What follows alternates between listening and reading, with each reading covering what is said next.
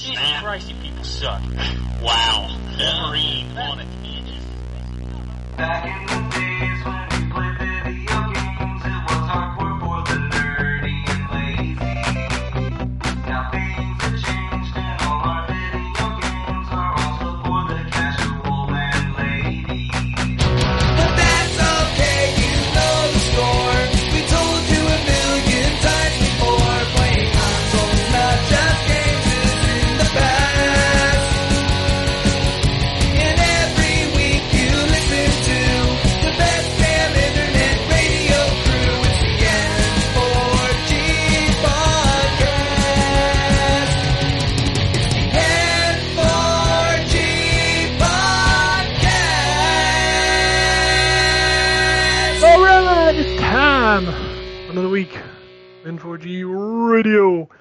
Episode 621.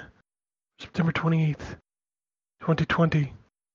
Fall is officially here, y'all. The leaves be changing and falling off the trees. So I excited. know. I know, I am too. I love this time of year. But on the show this week, we have Anthony. Hello. We have John. Oh, Oh, God. You said my Hello. accent was bad. oh it is. And we got the Wombat too. Hello. I mean, it's it's as is tradition. Um, we're just gonna jump right into this fucking news because holy fucking news. Um, Yeah, no one cares. No one cares what we've been playing. I mean, Jesus Christ, it's been much We'll more important. Thi- mo- mo- much more important things. let's start with the pre-orders. Xbox Series X and Series S went on pre-order this week across the retailer globe, and we'll we'll that go? Same same same question here. Who got one that wanted one? Yep. Wombat, did you even bother? I'm sorry, I missed that last part of what you said. It cut out. Oh, Series X pre-orders. Who got them? Oh no, I did not. Anthony, I assume you're not either Yeah. one, correct? Correct. Yep. I finally got one. Actually, I got two. Are you just greedy? I'm actually canceling one of them. Um, I, I'm just scared. Scalp, scalp, scalp it on eBay like everyone else does. I'm not scalping. That's fucked up. Don't do that. no, I got one at Amazon first, which is where I got my PlayStation 5. And then I ended up getting one at Best Buy, which is the one I'm going to keep because, well, I want my points. And I somehow trust Best Buy more to get me my console on launch day than I do Amazon. The reason is, um, they have they had problems before. I mean, every retailer's had problems getting shit on release day, but Best Buy has also had um, issues where they got shit to you early. So, I mean, well, you know. I'll take it because Amazon's never gotten me anything early. So, you know. I can't imagine that you'll get your Xbox early. no, no, no. But at least I might get it on time. The nice thing about Xbox that that's not as nice about PlayStation is that it launches on the 10th. So, if it doesn't show up on a Tuesday, it's still got three more days to show up before the weekend. Well, yeah, or two days to show up before the PlayStation. Well, the PlayStation, if it doesn't show up on Thursday or Friday, it's like fuck. You gotta wait till Monday. Although I did get it from Amazon, and Amazon does deliver on Saturday and Sunday, so I might be okay. You got the Who knows? digital version, didn't you? I did, For the for the for the PlayStation, yeah. yeah, for the PlayStation, I did get the digital only version. So Um, uh, to be fair, it was uh for me. I it was no bother in pre-ordering it because I got Laura to do it. Um, and uh, that was easy. So, yay. oh, good for you. Good for you. No, well, that was because I was at work. So it was like because it the pre-orders went live at eight a.m. Uh, in the UK. So I was I, I I started work at eight, so I didn't really want to do it on company time. So um, I asked Laura, and it took her all of fourteen minutes to. I wish it would have taken me 14 minutes. she did say it there was a lot of um so uh i ordered uh, or she ordered it for me from a, a game uh the, the website uh and i went for the all access because one, I don't have to fork out a huge amount up front, but also works out cheaper with Game Pass. Uh, you know, when you actually add all the stuff together. So, um, but she she went on at eight o'clock or beforehand. She went on there and you know you had the a big banner on the screen saying you know pre-order. Um, and gone eight, she was hitting refresh and the pre-order banner wasn't changed, uh, the sort of coming soon banner wasn't changing to a pre-order banner. And she just happened to be trying to navigate the site and found that it was like hidden away somewhere. It was like on one of the buttons she had to press it. She went to the all access bit and it then took her through. Um, and she managed to uh, pre-order it. But, um, f- report, I mean, from later on that day, Games website went down. So, um, I think from around about sort of 10 11 o'clock, um, it, it, it went down. And then when it came back up, it was like, uh, sold out. So, So, Every yeah. single every single website over here crashed. yeah, yeah, I heard it was, I mean, let's, now, It's not so. I see a lot of people arguing online like this. So this wasn't any better. You're Well, no, but- it, but but it was. everyone's on it. Everybody everyone's on it. knew. Everybody Yes. knew when to try to pre-order. Whereas with Sony, like, imagine just- you're a dude that doesn't follow Wario 64. Yeah. You probably didn't get a PS5. And I don't know what, because apparently it was Best Buy that jumped the gun on the PlayStation. The Sony one It was meant to be the day after, apparently. But um, yeah, you're absolutely right. No one's going to be able to. No one's going to be able to keep up with the demand of the amount of people trying to. No website's going to do that. But at least with the Xbox version, you knew that it was going to be that time. Um, and they'd given you plenty of notice, and it was. Everyone everyone was on the same starting line. Um, whereas, as you say, with with Sony, it was you know there was a lot of confusion over when it was because they had you know the the the presentation didn't say, um, and then you had Geoff Keighley going out afterwards saying, "Oh, it's tomorrow," and then all of a sudden, "Oh, actually, no, it's today," and then Wario and all of those you know, jumping in on that, and and it was a, a confusing mess. So eh, there were you know people who were asleep at the time. They had they had no chance of getting it because they didn't know when it was being coming available. So at, at least at least you had that with the Xbox. At least you could pl- try um uh try and plan it. So, couple of interesting notes from the Xbox pre-orders. It sold out in Japan and Korea. They only had three. I I would love to know the numbers because I'm shocked. Yeah, They they can't have had that many allocations. But the Korea one was selling out within like seconds. And a lot of people are attributing that to the the cloud gaming stuff um, because that's that's very big over there. So I don't know. I will be very interested to see numbers this fall because I can't imagine either console manufacturer had like a monstrous amount of consoles to sell. So Well, the the the, the PlayStation. I mean, they limited it to. It's not a worldwide launch. Not like I mean, Xbox isn't either, but um, it they're doing the same as they did with the PlayStation, where there are you know countries that aren't getting it until the following week, including the UK, which is and Europe, which is ridiculous because you know Sony's always had a um uh, a good standing in Europe and in the UK. So the fact that you know we're getting treated as oh you'll get yours a week after is a little bit mean, but um there's only about is it like seven countries that Sony's launching in on the on on the first two weeks or something? I don't know. I I don't know the the specifics. I know I honestly don't know the specifics of either. I just I just read stories about Korea and, and Japan selling out for Xboxes, and I was like, well, really? Well, again, I can't imagine there's much there's much allocation going that way. Really can't. I mean, weird. Speaking of news, I saw a lot of weird games getting announced for Xbox at the TGS this weekend that I was kind of shocked to see. Like, Well, what- um, happened at You- that? Because I I know that Capcom had a thing where they done like the the uh, um Monster Hunter stuff, which in collaboration with those that's Nintendo Direct thing, and um, well, Capcom's big show was this morning, and they showed the same presentation Ah. of Resident Evil Village. Um, they showed off Devil May Cry 5 Special Edition. Actually, I think it's still going. It might still be going. Um, but it's the final day of that. The opening was where, and we'll get into this news in a minute. But Xbox opened the show, which I watched a little bit of. I didn't watch the whole thing because it was all in Japanese. It was kind of lackluster. There's not a whole lot going on there. Minecraft, Flight Simulator. It's like, okay. Um, so I don't really see a lot of big stuff. They had a bunch of developer, like Japanese developers, talking about Xbox, and I'm like, this is this is nothing. I don't I don't need to see this. It's cool that y'all are excited for the Xbox, but until you know we get some of these big Japanese games on the console, I don't really care.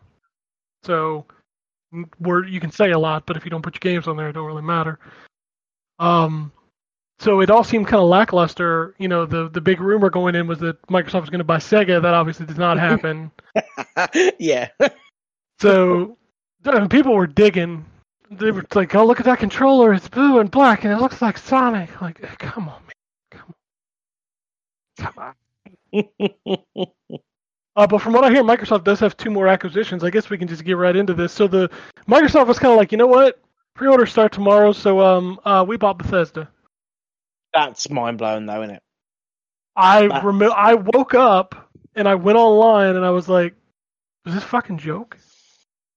Yeah, I kind of, I, I, I think I was about five minutes into Twitter, and all of a sudden, I think I saw um Schreier's tweet, and then like seconds after the Xbox tweet, and it's like, Yeah, he only scooped it by a minute, which is amazing Yeah. that this was not even a rumor.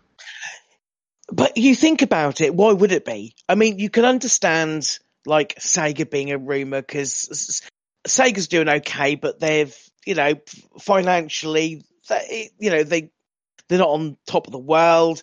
Um, Yeah, but what I'm whole- saying is, is like nobody had even an inkling inside that this was happening. well, Like that never happens. Everything leaks in video games. Everything. This seems too big. Um, even if even if you heard that, say there was a rumor, and say it didn't come from Schreier, say it came from somewhere else, no one would believe that. It's too they're too big a company. So I think that was what blew me away. It's like the size and scope, not the fact that it's Bethesda and the, they've now got a stable of games uh, that, that potentially could be, you know, exclusive. But the fact is, is that they've they've spent seven and a half billion, and that's more than they paid for Minecraft. I mean, yes, That's more than Disney paid for Star Wars. yeah, I know it's crazy, and it's like they yes they're getting they're not just getting Bethesda Game Studios, they're getting everything that they own. They get you know Doom, they get Prey, they get Dishonored, they get um, Elder Scrolls, they get everything. They get the publishing arm, they get the lot. It's all they actually you know the actual purchase was of ZeniMax uh, Multimedia, not Bethesda, but obviously that's a big part of that. But it's that that's a who would have thought like again you think if you see these acquisitions that Microsoft make, and they're, they're I think they're smart acquisitions, things like Obsidian and and inXile and things like that. They're smart acquisitions, um, but you look at them and think, yeah, I could I can see that. You look at this and you think, no, this is this. If you'd have seen that rumor like a week ago, you'd have said, oh, someone's been smoking something because there's no way they're gonna Bethesda are too big, and that was that's what blew my mind. It was like the sheer the scale of it, like that the move, the like they are serious about their portfolio of of game studios. So let, let's let's talk about that because that is the hot topic on the internet right now. Is do these games come to PlayStation? And before we get into that, I just want to say that people need to calm the fuck down and stop yelling at each other because it's it's not helpful. Um, but it's it's also funny to me to see this conversation happen like consistently across not just not just annoying Twitter people because annoying Twitter people bitch about everything. But like the narrative on this is that Microsoft should make these games multi-plat. And I'm like, okay, okay, I get it. It would make them more money. It would be very consumer friendly to PlayStation console owners. Well, that's like asking why Spider-Man is not coming to the Xbox. Sony It is. bought Insomniac. No, Spider-Man is not coming to the Xbox. Yeah, no, It- I, I don't. I don't disagree with you, Ken. The different, this, there's a slight difference here, in that, um, the they there are existing long running franchises in play here. This isn't just new IPs that we're talking about. That's why I think people are this concern is coming about, um, because you have existing long running franchises that people have invested in. And there are people concerned that those games won't be available on their platform anymore. Yeah, but the same cry did not happen two weeks ago when Final Fantasy was announced exclusive for the PlayStation. That is a long-running multi-platform franchise. It's it's The- more about the narrative to me, and and it it just confuses me because I'm like, this was okay a week ago, and now it's not okay. I certainly saw people complaining about Final Fantasy being a PlayStation exclusive last week. Not not journalists though. That's what I'm. Refer- I'm not talking about Twitter. Twitter assholes complain about everything. I'm talking about like how many news stories have you seen from IGN's, GameSpots, like all of these big outlets that are like, well, Microsoft should definitely you know put games on the PlayStation. And it's like I get it. They're two different things. Like Sony didn't buy SquareSoft, and in fact, they haven't even said the deal for the Final Fantasy exclusivity, which is uh, more annoying than just outright telling me you bought a game. But it's it's just weird to see that. And and to be fair and to put my two cents out there, I think Microsoft should put the games everywhere because I think you should be able to play wherever the fuck you want to play. That's my But opinion. But uh, Microsoft bought these this studio for a reason. They didn't yes. do it just for shits and giggles. They, but the problem is we don't know. No. we don't know where they're coming from. So yes, there are there are there are pros and cons on both sides here. You're right. If they put the games everywhere, it's yeah they paid seven and a half billion. They they want their money back. I'm sure they do. This is an investment. It's a long term investment, but it's an investment. They want to reap the rewards. If they want to reap the rewards through software, then it stands to reason that they should look at putting it on other platforms, i.e., the, the the PlayStation. Let's face it, PC and Xbox, we they're a given, obviously. Um, however, if their goal is to bolster and enhance things like Game Pass, then it stands to reason because Game Pass isn't coming to the PlayStation. It stands to reason that they make these exclusive because they want these on Game Pass where no one else, uh, where the only place you can get them is either through a PC through that service or an Xbox. But we don't know which me- way they, they're coming from.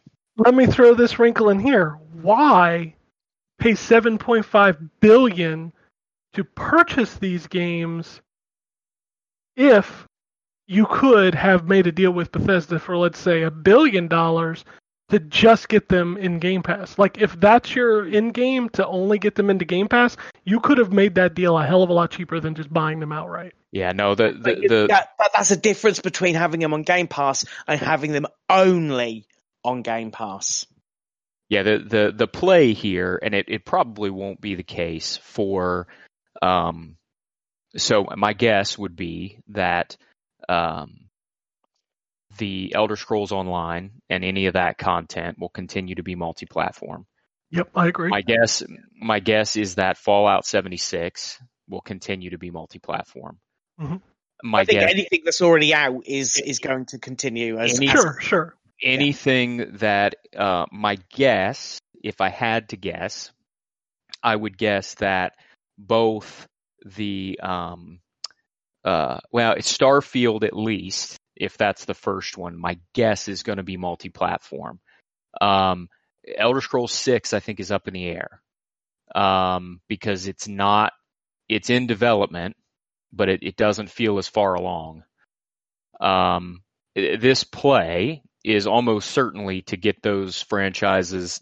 You know, the next Doom will probably be an Xbox exclusive. Um, you know, I, I would almost guarantee that.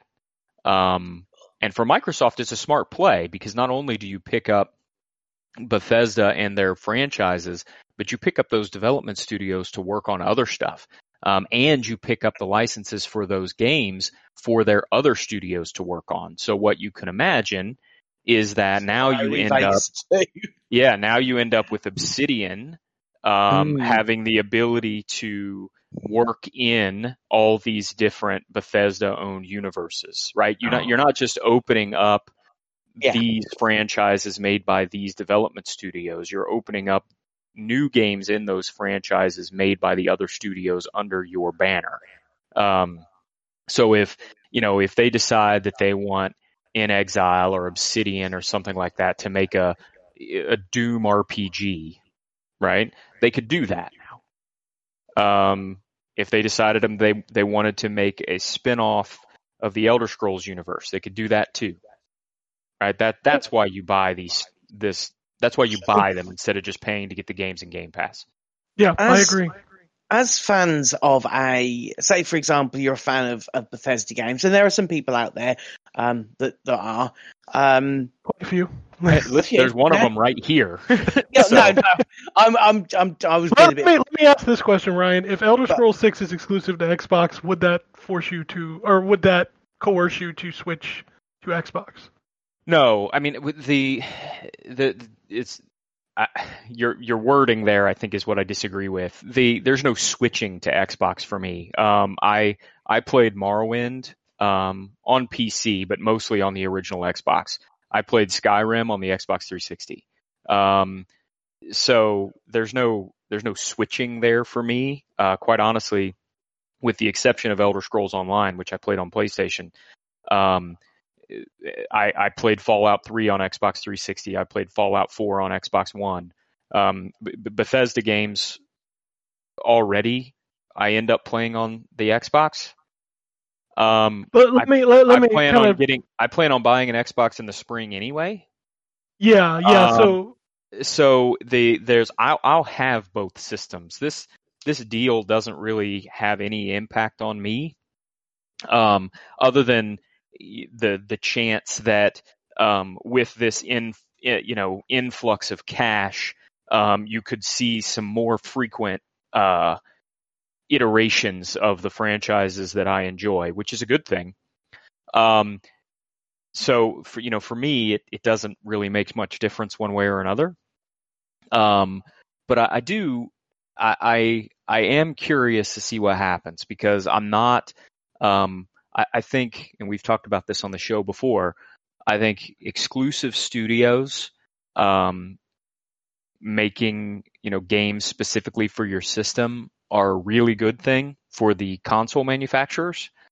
Um, and they're a really good thing for gamers who have both because it um, uh, I think the resources and I think we've seen it with with PlayStation the resources that get poured into those games when they know they're console exclusive um, tend to make pretty good ones. Um, the the people it sucks for are the people who are only going to be able to have one of these this generation, um, and it means you're going to miss out on good stuff, and that's that's not cool. But I get Yeah, it no. completely from Microsoft and Bethesda's standpoint. I, I 100% get it. It makes perfect sense. Yeah, I Do I, I just that- think it's weird that people are like, well, these, you know, Microsoft didn't buy this to continue par for the course. Surely Like, not. these, These games were coming to Xbox anyway. If you were just going to continue to do the same that you're doing now, I, I I don't see a reason to spend seven and a half billion dollars. I just don't. No, I don't. I don't either. I mean, if they go if they go multi-platform, do you think that more resources are poured into the Xbox and PC versions as opposed to the PlayStation versions? Does that make a difference to the quality of that port of the game? No, because if you make a bad port of the game on another console, it just makes you look bad in the developer that you own. Mm, true. I mean, Yeah, I- Minecraft has stayed, you know, pretty much neck and neck for the most part, except for the stuff that Sony wouldn't allow on their network. yeah, that's what I was just going to say. The stuff that's deficient on Minecraft is the stuff Sony didn't want on their platform. Yeah. So, So, I no, think, yeah, I- I- and I mean, it's a this deal is 100% a net positive for both Microsoft and Bethesda, um, because Microsoft gets all the studios and also all the um, franchises, and Bethesda presumably gets a hell of a lot more money to play with, um, and some more development resources from folks that they're that are already familiar in their resource in, in their um, franchises like Obsidian. Um, so I, I think for Bethesda and Microsoft, it's a great deal. Like I said, my only hesitation or reservation here is for the folks that can only afford to have one console because they're going to miss out on some stuff. Regardless, either side, they're going to miss out on some stuff. Yeah, and we're already seeing the the fruits of this with Doom Eternal being announced for Xbox Game Pass coming October 1st. So this week. which is crazy because the, the the ink's not even like the ink's not even on this agreement yet. Yeah, Um, it's it's so- won't be till like mid next year, I think. Yeah, so it, it tells me that in addition, so you know, Ken, to your point about the smaller level agreement to get stuff on Game Pass, it tells me they probably put something in place to get these games on Game Pass earlier, um, knowing that the full sale won't be approved until mid next year. I'd almost guarantee you that every Bethesda game available on Xbox One is in Game Pass by the time Series X launches. Yeah, it wouldn't surprise me if the whole everything goes on there very soon. Yeah, I mean Doom being announced the day after, and let's not forget, I know 2020 is a bitch. Doom came out this year. Yep. Not that long ago. No. Yeah, my, So- my curiosity is to see um, how they'll handle uh, the Elder Scrolls Online and whether or not um, they will have just the because the base game's already in Game Pass, right? Yep.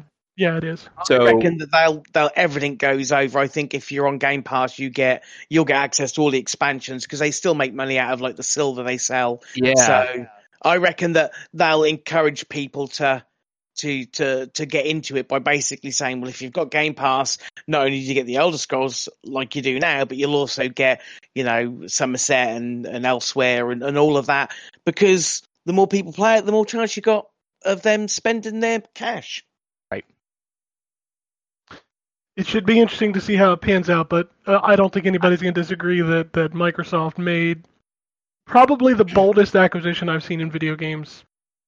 Certainly the biggest ever. I mean, period. Yeah, like period. certainly. yeah, Yeah, I mean, it, uh, before this, Mi- Minecraft was the biggest, and Yeah. so this one dwarfs that completely. I, you know, as a, um, you know, as a huge uh, Elder Scrolls fan, I, I'm actually, I'm, I'm pretty excited uh, for this deal, cautiously, um, because I, I really want to see if this frees up some more resources um, for them to be able to do some side stuff new in that universe.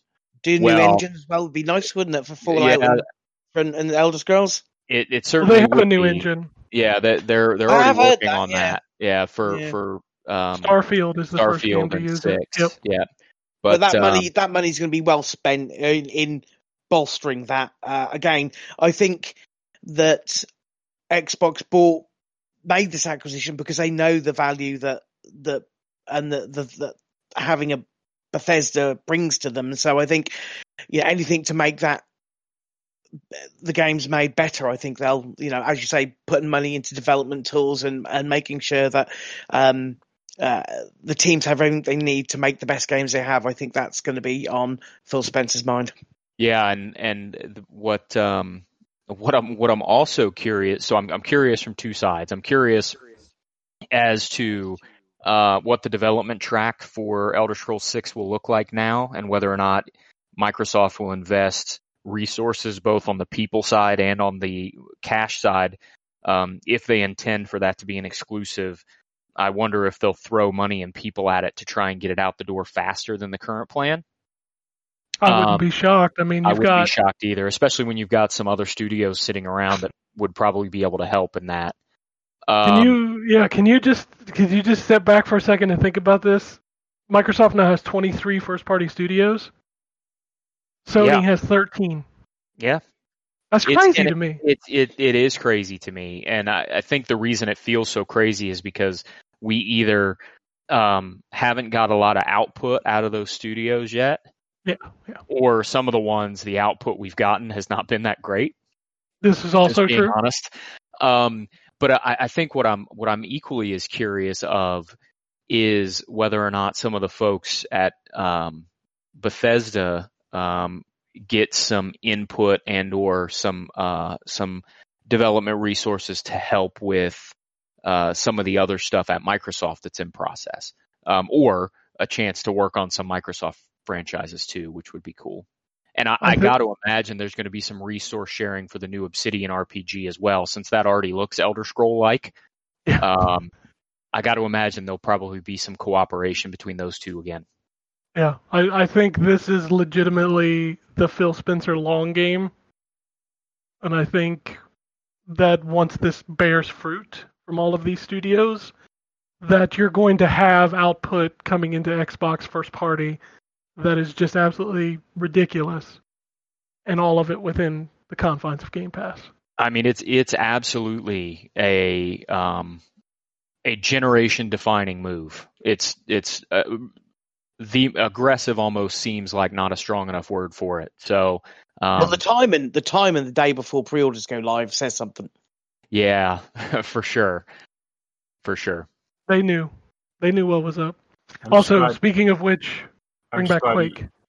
I'm just glad EA didn't buy them because I've read that that was another person that was saying, yeah, that would have that would Yeah, have that would have been oh yeah, yeah Well, it's not absolutely. even it's not even the fact that it's EA. It's just their their whole business uh, strategy is very different from.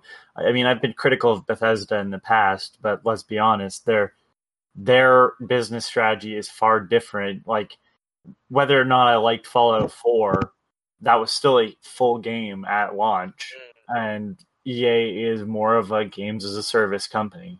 Um, not to say that FIFA and and Madden and all that aren't full games, but that is They're certainly aimed at go- they're, they're they're the entry level to getting more money from you. Those those FIFA and, and Madden. Exactly like Very the, a very different business model.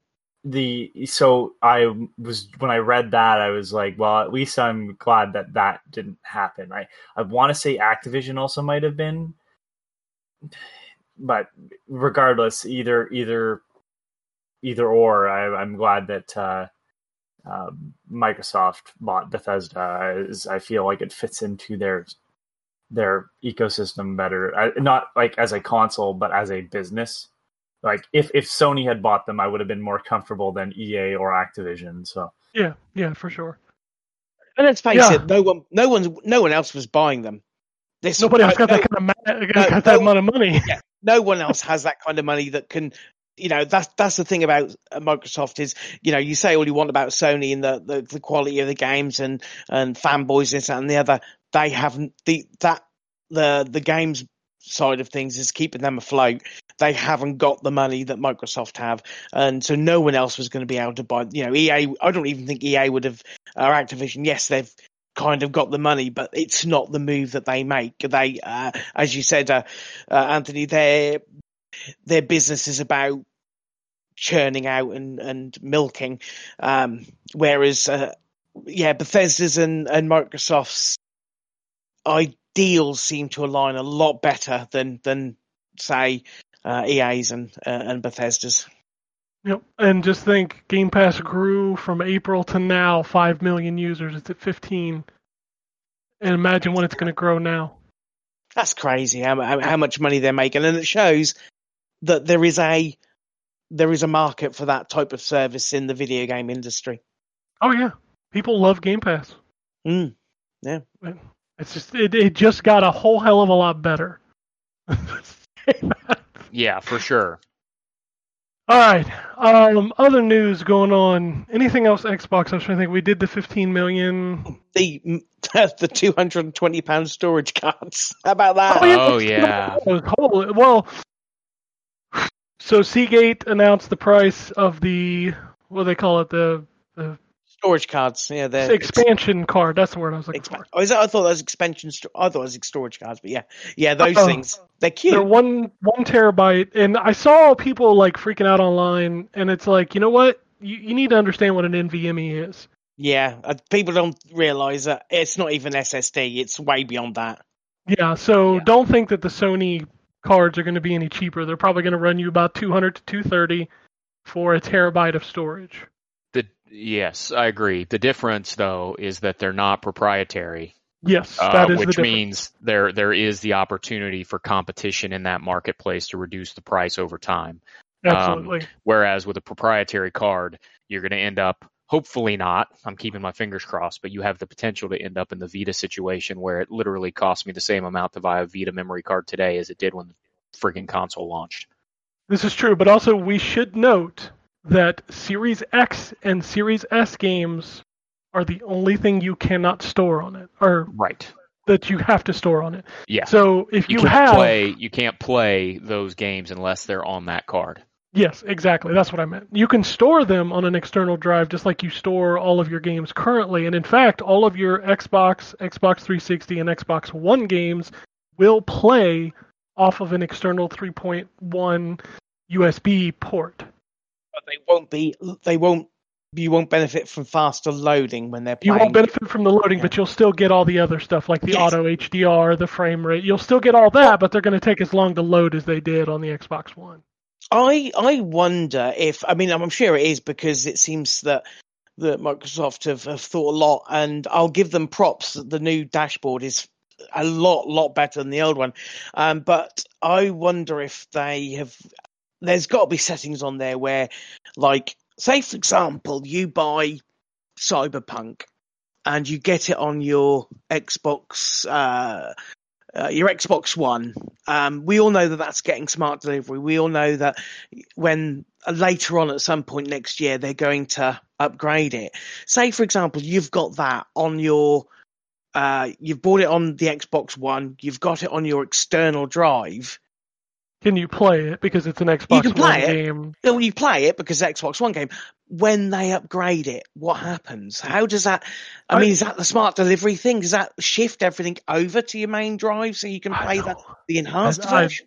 I have no fucking clue. It, that'll be something that Digital Foundry or somebody will test when it comes out. Yeah, they it's a lot of goes in like by default. What you you got to have defaults where you tell it to like if you get an Xbox One game, where is it going to install by default? Well, is it going to install on the internal? Or are you going to install on the ex- oh, Well, you oh. can tell your Xbox where to install things by default. Yeah, but at the moment you only have you only need to worry about storage. You don't need to worry about fast storage or normal storage. You just worry about storage. There's there's no two types of memory. It's just the one at the moment. I mean, these are all questions that we're not going to be able to answer until we have the systems. Which, by the way, Microsoft sent out systems to a bunch of people who can't even find my games and apps on the Xbox dashboard. Um, not, I'm not salty at all, by the way. you don't sound salty, Ken. Who who couldn't find that? By the way, I saw your tweet. Well, I have heard several podcasts where they're like, "Oh my god, it's so hard. Where are my games? I go to the Xbox dashboard. Where are the games? You press down and hit A. You fuck.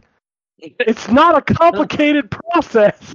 It literally says games and apps. Yeah, Yeah. my games and apps. Yeah, you can't miss it. Uh, for fuck's sake! And these people are like, "I don't understand Xbox." I'm like, "That's because you don't play." And I get it. You don't play on it. That's fine. But it ain't complicated. It's really not. Jesus Have your, Christ. have Yeah, those those people get more followers than we do. So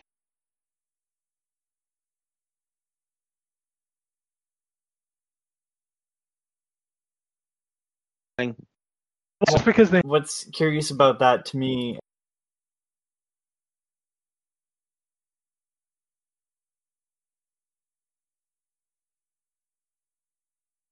and uh, maybe I they am. I'm don't like that one that one's not even really on the you have to scroll quite a ways to find that i don't know You how can- they find their way there You can set that fucking. yeah, you can. It's, vomit. there's a there's a library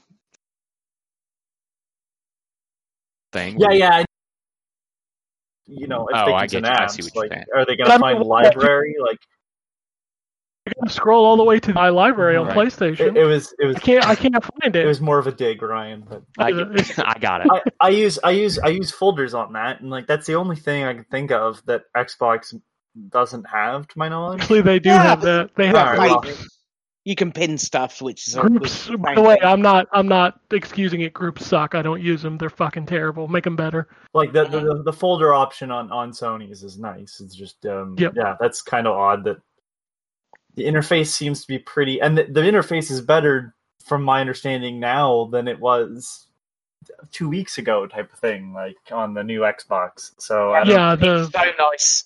the new dashboard is extremely nice, and the best part about it, it's fast. It's what? Sorry. fast. It's very fast. It's yeah, it's fast, and the the store is so much better now, and it's more like a proper store um, than before. And it, again, it's a lot faster. They've they've they've made a lot of changes to I think uh, to to get that optimized as best as it can be for for the current generation. Hopefully, uh, Series X and S will run it like butter because it's got more grunt behind it. So yep. All right, let's move on. Just quickly, Um, quickly, one go- thing on ahead. the on the storage. I have a feeling that a lot of people are going to end up being um, uh, in the same boat as me and only playing one game at a time this generation. I, I also I, I really and I hate the hyperbole about storage because everybody's always like Call of Duty's 100 gigs, Halo's 100 gigs. There's also 40 games out there that are three to five gigs. Like I have 122 games installed on my Xbox right now. I'm using two terabytes.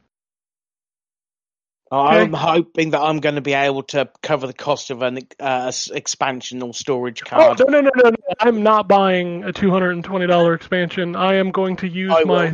my 3.0 USB external drive and store everything there that is not Series X that I'm playing. That's what And I'm I- doing for. Yep. That's what I'm doing for my non-Series X stuff. But I still feel that I'll want an, that extra storage for for keeping stuff on the, the first Series X optimized stuff. Uh, Yeah, and it- come and come and talk to me, Seagate, when that thing drops about hundred dollars in price. when it sounds sounds like did I, I I think I read um and maybe I'm wrong but I thought I read so there there were there were um whispers that these new drives were going to actually reduce file size because uh, they load so fast that there was duplication in the files that didn't need to be Compress there them, and it yeah. seems that seems that has already been proven true because I think I read that Miles Morales on PS5 is actually smaller than the PS4 version. That would make sense once these developers get used to coding for them. You know. Um, Let's, again, let's talk about a good job. Spider-Man since, since Ryan brought Yes. it up. By the way, it is it is two gigs less. So it's Miles Morales on the PS5 is 50 gigs and the PS4 version is 52. Let's talk about Spider-Man since Ryan brought it up. You remember that conversation we had about getting an upgrade to Spider-Man? Yeah, give me a break on that. So uh, let's let's just talk about that for a second. So. I understand. Yeah. That um, this is you know they've they've they've upgraded the um the assets in the game and that it's more of a remaster than just a an upgrade. But um, it the game's two years old. Mhm. yeah. It's two years Yeah. old. You want a remaster Um, of a two-year-old game? It, Yeah. Yeah. So, um, I I understand completely, right? That um, uh, like including the um, uh, the remastered version with Miles Morales for the higher price for folks who don't already have the original. It makes complete sense to me. It's perfect marketing. It it it all lines up together. It absolutely makes perfect sense, right? Um, but th- this uh, there there are already commitments from multiple other developers to do free full upgrades to the next gen versions on both systems. So for example, I bought because it was $20 cheaper, $10 cheaper. No, $20 cheaper. The PS4 version of Assassin's Creed Valhalla because it comes with a free version of the PS5 version of Assassin's Creed Valhalla. Yep. Um, Look at uh, CD Projekt Red with that's- Witcher. That, that was my next- years that was going to be my next point. That game is Yeah. now almost no. That game is six years old, John. I think it came out in 2014. Bloody hell! Bloody So- hell!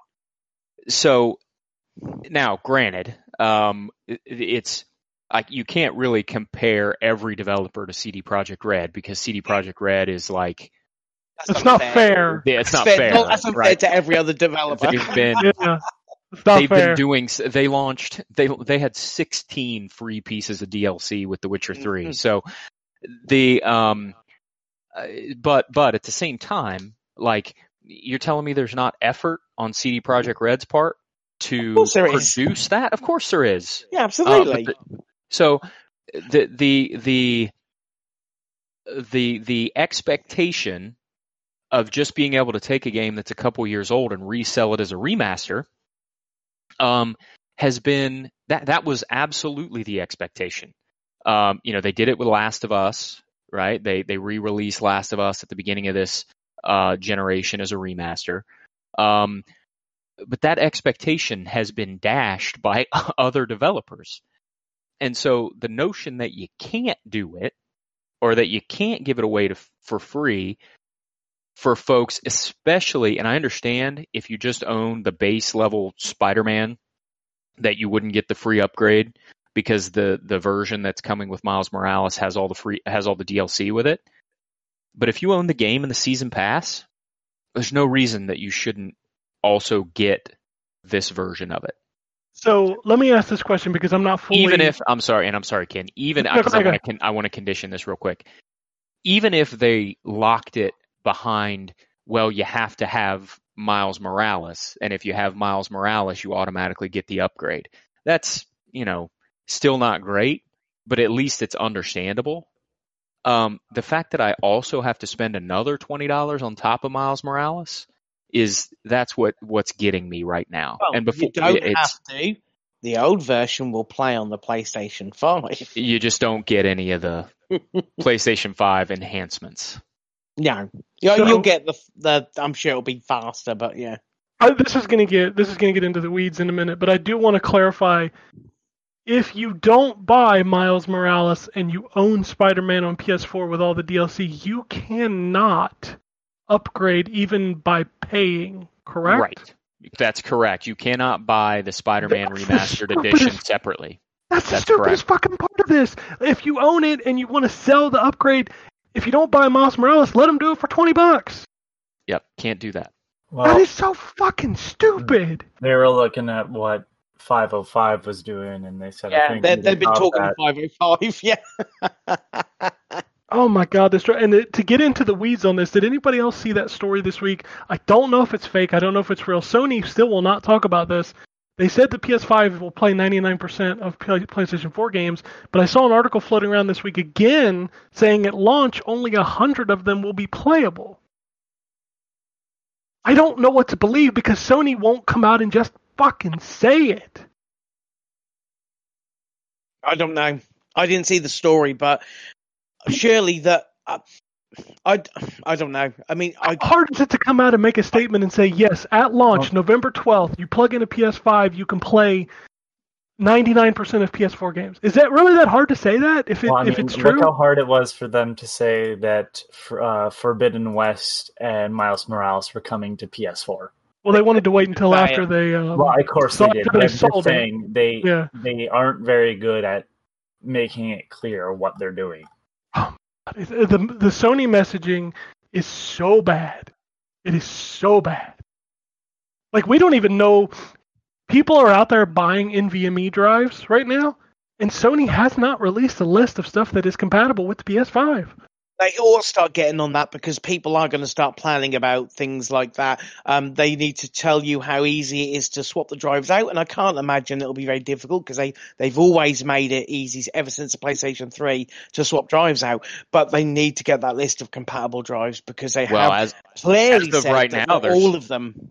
a- Well, as of right now, I think there's only one. I, I think the But they haven't confirmed any, though, right? No, they haven't. But there, there's there's a new Samsung drive coming out that matches the um, specifications of the drive that's in the PS5. That seems to be the most uh, likely candidate for the, But they have the said that they will compatible be a You can't even buy it because what if you do and it's not? Right. It, that sucks. Like we're It, we're 43 days from launch. And John, Two- John, I don't doubt there will be a list. I'm just saying Mm. that's as far as I know, the only drive that's in. Um, I don't even know that it's released yet. That is is pending release that matches the the specifications. And it's $240 for a terabyte, by the way. Correct. I, I Um, mean, these things ain't going to be I thought- cheap. yeah, some, something. It's something in that range. I thought it was two thirty something, but maybe it is. I thought I saw 239 for the terabyte. I think it was 129 for the 500 and like 99 bucks for the 250 gig. Yeah. Which is fucking crazy. Like, let's put this into perspective. The Xbox Series S comes with a 500 gigabyte drive. and it's two ninety nine. Half the fucking price of this Xbox Series S is a fucking hard drive. Half. Yeah. That's crazy. That's crazy. Storage sucks. I hate it. Anyway, How much is the how much storage does the S have? Is it five? Five hundred. or is it a gig? no, it's five hundred. Five five hundred. So, how much is a Series S? Two Two ninety ninety nine. nine. How much is an X? Four ninety nine. So it's cheaper to buy an X and and uh, instead of an S and a storage card and get. Oh if no, you 'cause plan on buying the terabyte, you know. store, Ah, it's yeah, if you plan yeah, on, bu- yeah, if you plan on buying the storage card, yes, but then you'd have more than the X has. yeah, you yeah, you'd have a You'd have terabyte. five hundred gigs more. Yeah. Yeah. So Yeah. yes, storage prices are going to suck when this generation starts. We've we've said that for how many months now? We've said that. Like NVMe drives are super fucking expensive. You know- You know what though, and especially for somebody that um, uh, only plays one game at a time, um, I, I would much rather than make the decision that they're going to go with a drive that genuinely makes the system feel like an upgrade. Yep. Um, even if the the prices for expansion are higher, um, because they 100%. could have both of them could have decided they were just going to go with a standard SSD drive um, and had a huge amount of options available for people, um, but not have made it feel more generational. I mean, the, the thing, the biggest thing about this generational leap at this point is the drive quality. Yeah, frame rate and drive quality are the two biggest things that I want in my next generation. Can't and, and game developers i mean they, they've talked about these both both sony and microsoft have talked about these drives as being uh, a way for developers to expand the scope of their games get rid of things like the crawling through a, a rock face to, to you know hide loading and things like that. You can't that that limits that if you have an uh, ss even an ssd so i think yeah the part of the the feel is going to be this this new standard of storage. But i i i'd like to think that microsoft and seagate have got some sort of deal where they will eventually come down in prices. Technology moves just like it does and memory falls in price over time. But only time will tell because you say it's pri- propri- proprietary and that's always been a it's always been a um a sticking point in with some things like the Vita cards and and um uh, and Sony have, you know, Sony have been bad for that as well with like the the old memory cards that they used to do instead of S, uh, S um, instead of SD cards. They used to have their own memory gate things. They were always a stickler for that, and it's nice to know that they are at least going with a uh, industry standard format this time. But who knows? Who knows how long these prices will be expensive? I don't know. But let's do some quick hits before we move on. Uh, Resident Evil CG series, a new one coming to Netflix in 2021. Um, Capcom is also Resident, speaking of Resident Evil, is that next gen only? well, th- that's the next story, John. Hold your fucking Oh. horses. Oh, Um, Capcom Alright. developers during T. I'm just kidding you. Uh, Capcom developers during TGS said that they are trying to port Resident Evil Village to PS4 and Xbox One, but it may not happen. I thought they were going to be PS4 and Xbox One anyway. When's that out? Next Mm. year, isn't it? It's next year. That was the rumors. That's the thing is, is like you've got to separate the rumors from the official statements. The official statement was that it was coming to PS5 and Series X. Ah, okay. Well, that's So- going to look pretty because Yep. Resident Evil 7 looked really pretty. Yep. So they're going to try to get it onto PS4 Ugly, and Xbox. One. I mean, there was had a level of grossness to its uh, to its uh, kitchen. Um, here's another funny story. A game that still hasn't yet to be confirmed has now been delayed. The Mass Effect trilogy is being reported um, that it's being moved to 2021. That game has not Well, been confirmed. It's not. so It's not even out yet. It's not even been confirmed yet, and that's not going to happen until November seventh. So we got a ways off yet. if they even announce it then, because there's a delay now. Yeah. So Yeah, knows? absolutely. Um, bum, bum, bum, bum, bum, bum, bum. I I'm scrolling through this, but I don't know that there's anything else big, big. I mean, Tokyo Game Show was kind of there were some neat things, but there was nothing like holy shit. Apparently, there's a Yakuza announcement coming. Uh, there's a movie, a Yakuza movie coming. Uh, but there's an update on where the games are going next. That That'll should be the second Yakuza movie. Yeah, but nobody saw the first one, right? Yeah, the first one was pretty good though. Hey, you know, maybe it'll get a resurgence with the sequel. I'm surprised that they haven't announced that the that Yakuza trilogy isn't coming to PC and Xbox. I thought that probably would have Uh, happened. that that'll happen along with Yakuza Mhm. Six and Yakuza Like a Dragon for PS5, like all that stuff. What's Yeah. funny is that we're getting possibly a new Yakuza game announcement before the seventh game is even out over here. It's kind of funny. Weird. Um, before we move to new releases, is there some games we want to talk about? I'll go around the room. Anthony, do you have anything that you want to talk about that you've been playing? I played a lot of Forager last weekend, uh, and oh my I god! love Forager. That game is pretty good. In, It's really good. in a span of 24 hours, and I say that specifically because I went to bed, woke up, and started playing it again. I put in 12 hours. Oh, beautiful. So I'm so um, proud of you. Oh, mental illness. Of, I need to see the numbers go up. It is, it is amazing that, that that the itch that that game scratches in such a simple way. Um, I I mean I played it to I say to completion. I played it so on the when it was on the PC. I played it whereas I've I knocked all of the skill tree, the lot, uh, opened up all of the map, and uh, I'm going to do the same on the Xbox now. It's on Game Pass. Um, that game is so much fun. Yeah, so I've been playing on PC because I've had it for a while. It was installed. I said, you know what, let's try that out. And I was like, oh no, this is going to be bad. And then it was like 5 a.m. or whatever. And I'm like, uh, or it was midnight or something. I don't remember what time it was. And then I woke up and started playing again. Um, Hey, that's that's awesome when a game does that to you, though. It really is when you get into it like that. Yeah, it's been the problem was that I didn't have any time to play it last week, so I um I've kind of fallen off of it. It's hard to go back to. Sure. Um which happens with all those types of games where you like get into a loop and as soon as that loop is broken, it's hard to go back. I find that with any online game. Um, I tried playing Elder Scrolls Online, missed a day, stopped playing entirely. Just as soon as you get out of that habit, it's hard to go back to for me. Um, and then uh, the other thing I can't pl- talk about yet. So, uh, Nickelodeon Kart Racers Grand Prix two or two Grand Prix. I'm not really sure. You know, it's, Hey, uh, it's crazy Robert- that we got that game as early as we did. That game's not till out out till October sixth. I know that's the reason why I can't talk about it. So, but uh, yeah, I'll be reviewing that. All right, uh, Wombat. Anything? Um, yeah, let's see. So I, um, well, I guess I really only played a couple things. Um, I picked up in the uh, double discount sale on PlayStation. Uh, I picked up the um, MLB The Show 20, um, which I did not own yet, um, and it's great. I mean, it's it's the show. I hadn't actually owned. Uh, I got I got 19 for free, but I never actually played it um, because my uh, create a character is on the uh, 17. Um, so it's very different than the last one that I played uh, because you don't spend.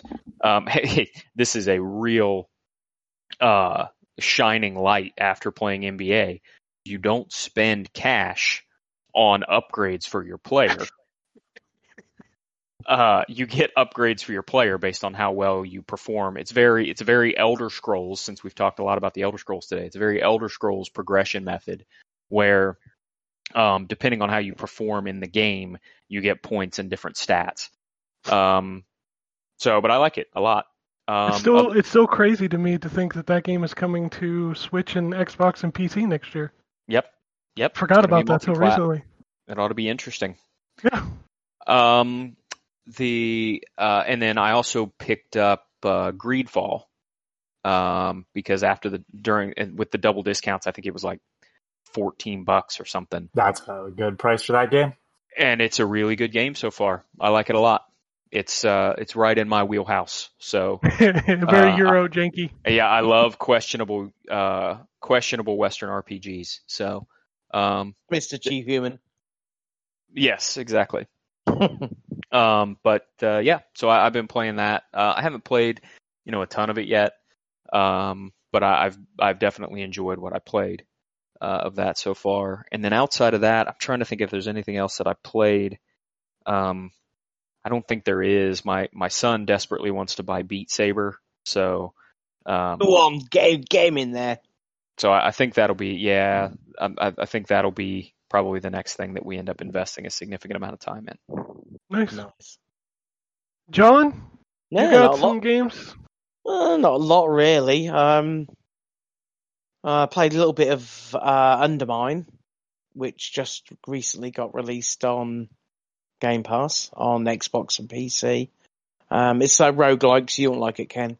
But Yep. it's uh, it's uh, it's okay. It's it feels a bit clunky uh, sometimes. Uh, basically, you you you going. Wait, this is a a game that kind of reminded me of Link to the Past, but then when I died and I started over, I was like, "Fuck you."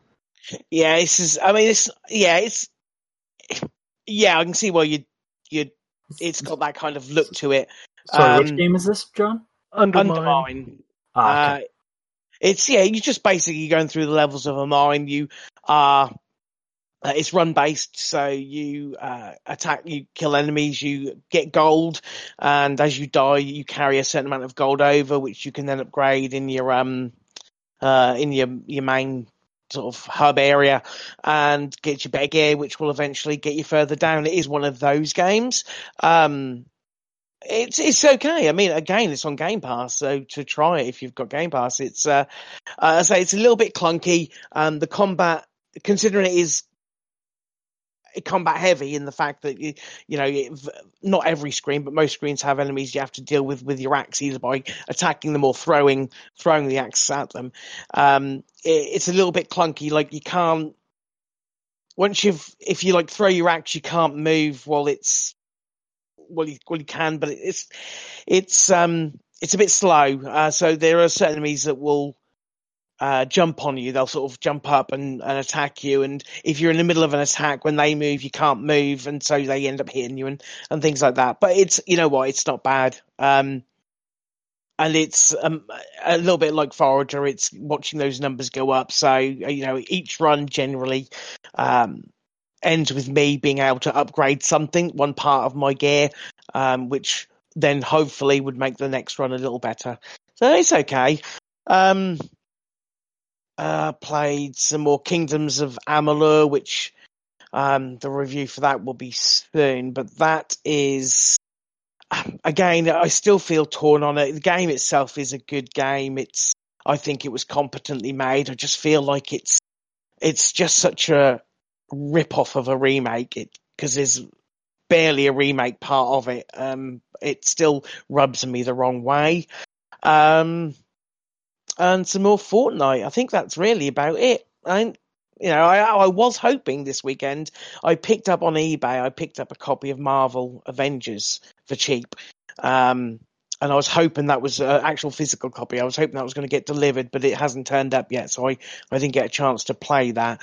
Um, so I was going to give that a shot, but that looks like that'll be next week. Hey, by next week they'll have two thousand more fixes in place. Yeah, I heard that they'd um did a there was a massive patch that A fixed a load of thousand stuff. fixes. A thousand. Does that mean that that game should never have come out when that did? That was never That's- to get released. That's what I said when uh, I found out that that patch was a thousand. And what's funny is there was another patch like two days later. I'm like, Jesus Christ! Well, at least they're fixing it. I mean, they could have just not. Um, I'm gonna play that game when I get a Series X and see yeah, if I can. super, super Yeah. See if I can dig it a little bit more. I don't. I do. Does did that game sell well? Has there been any kind of? I- I guess I don't know.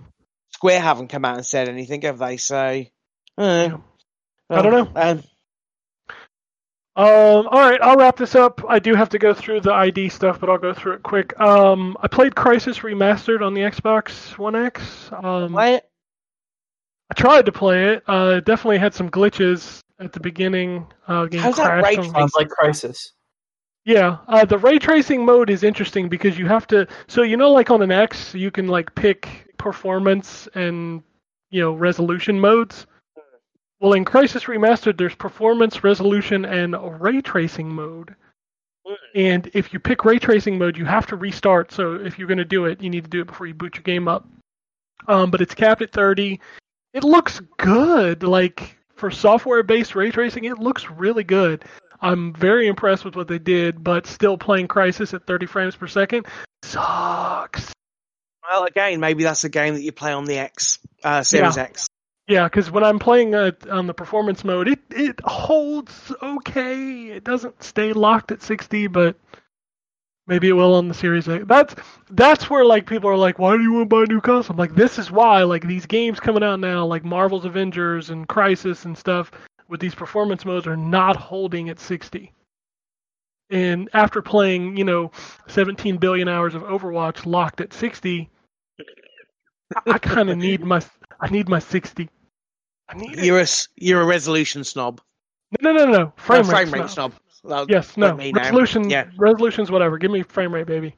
uh, Ryan, I wanted to talk to you about WWE 2K Battlegrounds. Yes, talk to me about WWE 2K Battlegrounds and So- tell me about why I should have taken it for review. So, it's an awesome arcade fighting game. It's a bad wrestling game. It's this. It's like. So imagine if I made a wrestling game, and I didn't know anything about wrestling because like, and I had to do some research on this because I don't know a lot of the new wrestlers, but I noticed it with some of the old ones. Like their taunts don't match the characters, their moves don't match the characters, but the game plays so well and so fun that I can't stop playing it. Um, I love the fact that the unlockable characters are in like fucking clamshell cases. Nice. So it looks like you're buying like little figures and shit. Like that is such a cool little touch that I love. Um, it's got a massive like campaign mode that has these comic panels. It's all super interesting and neat.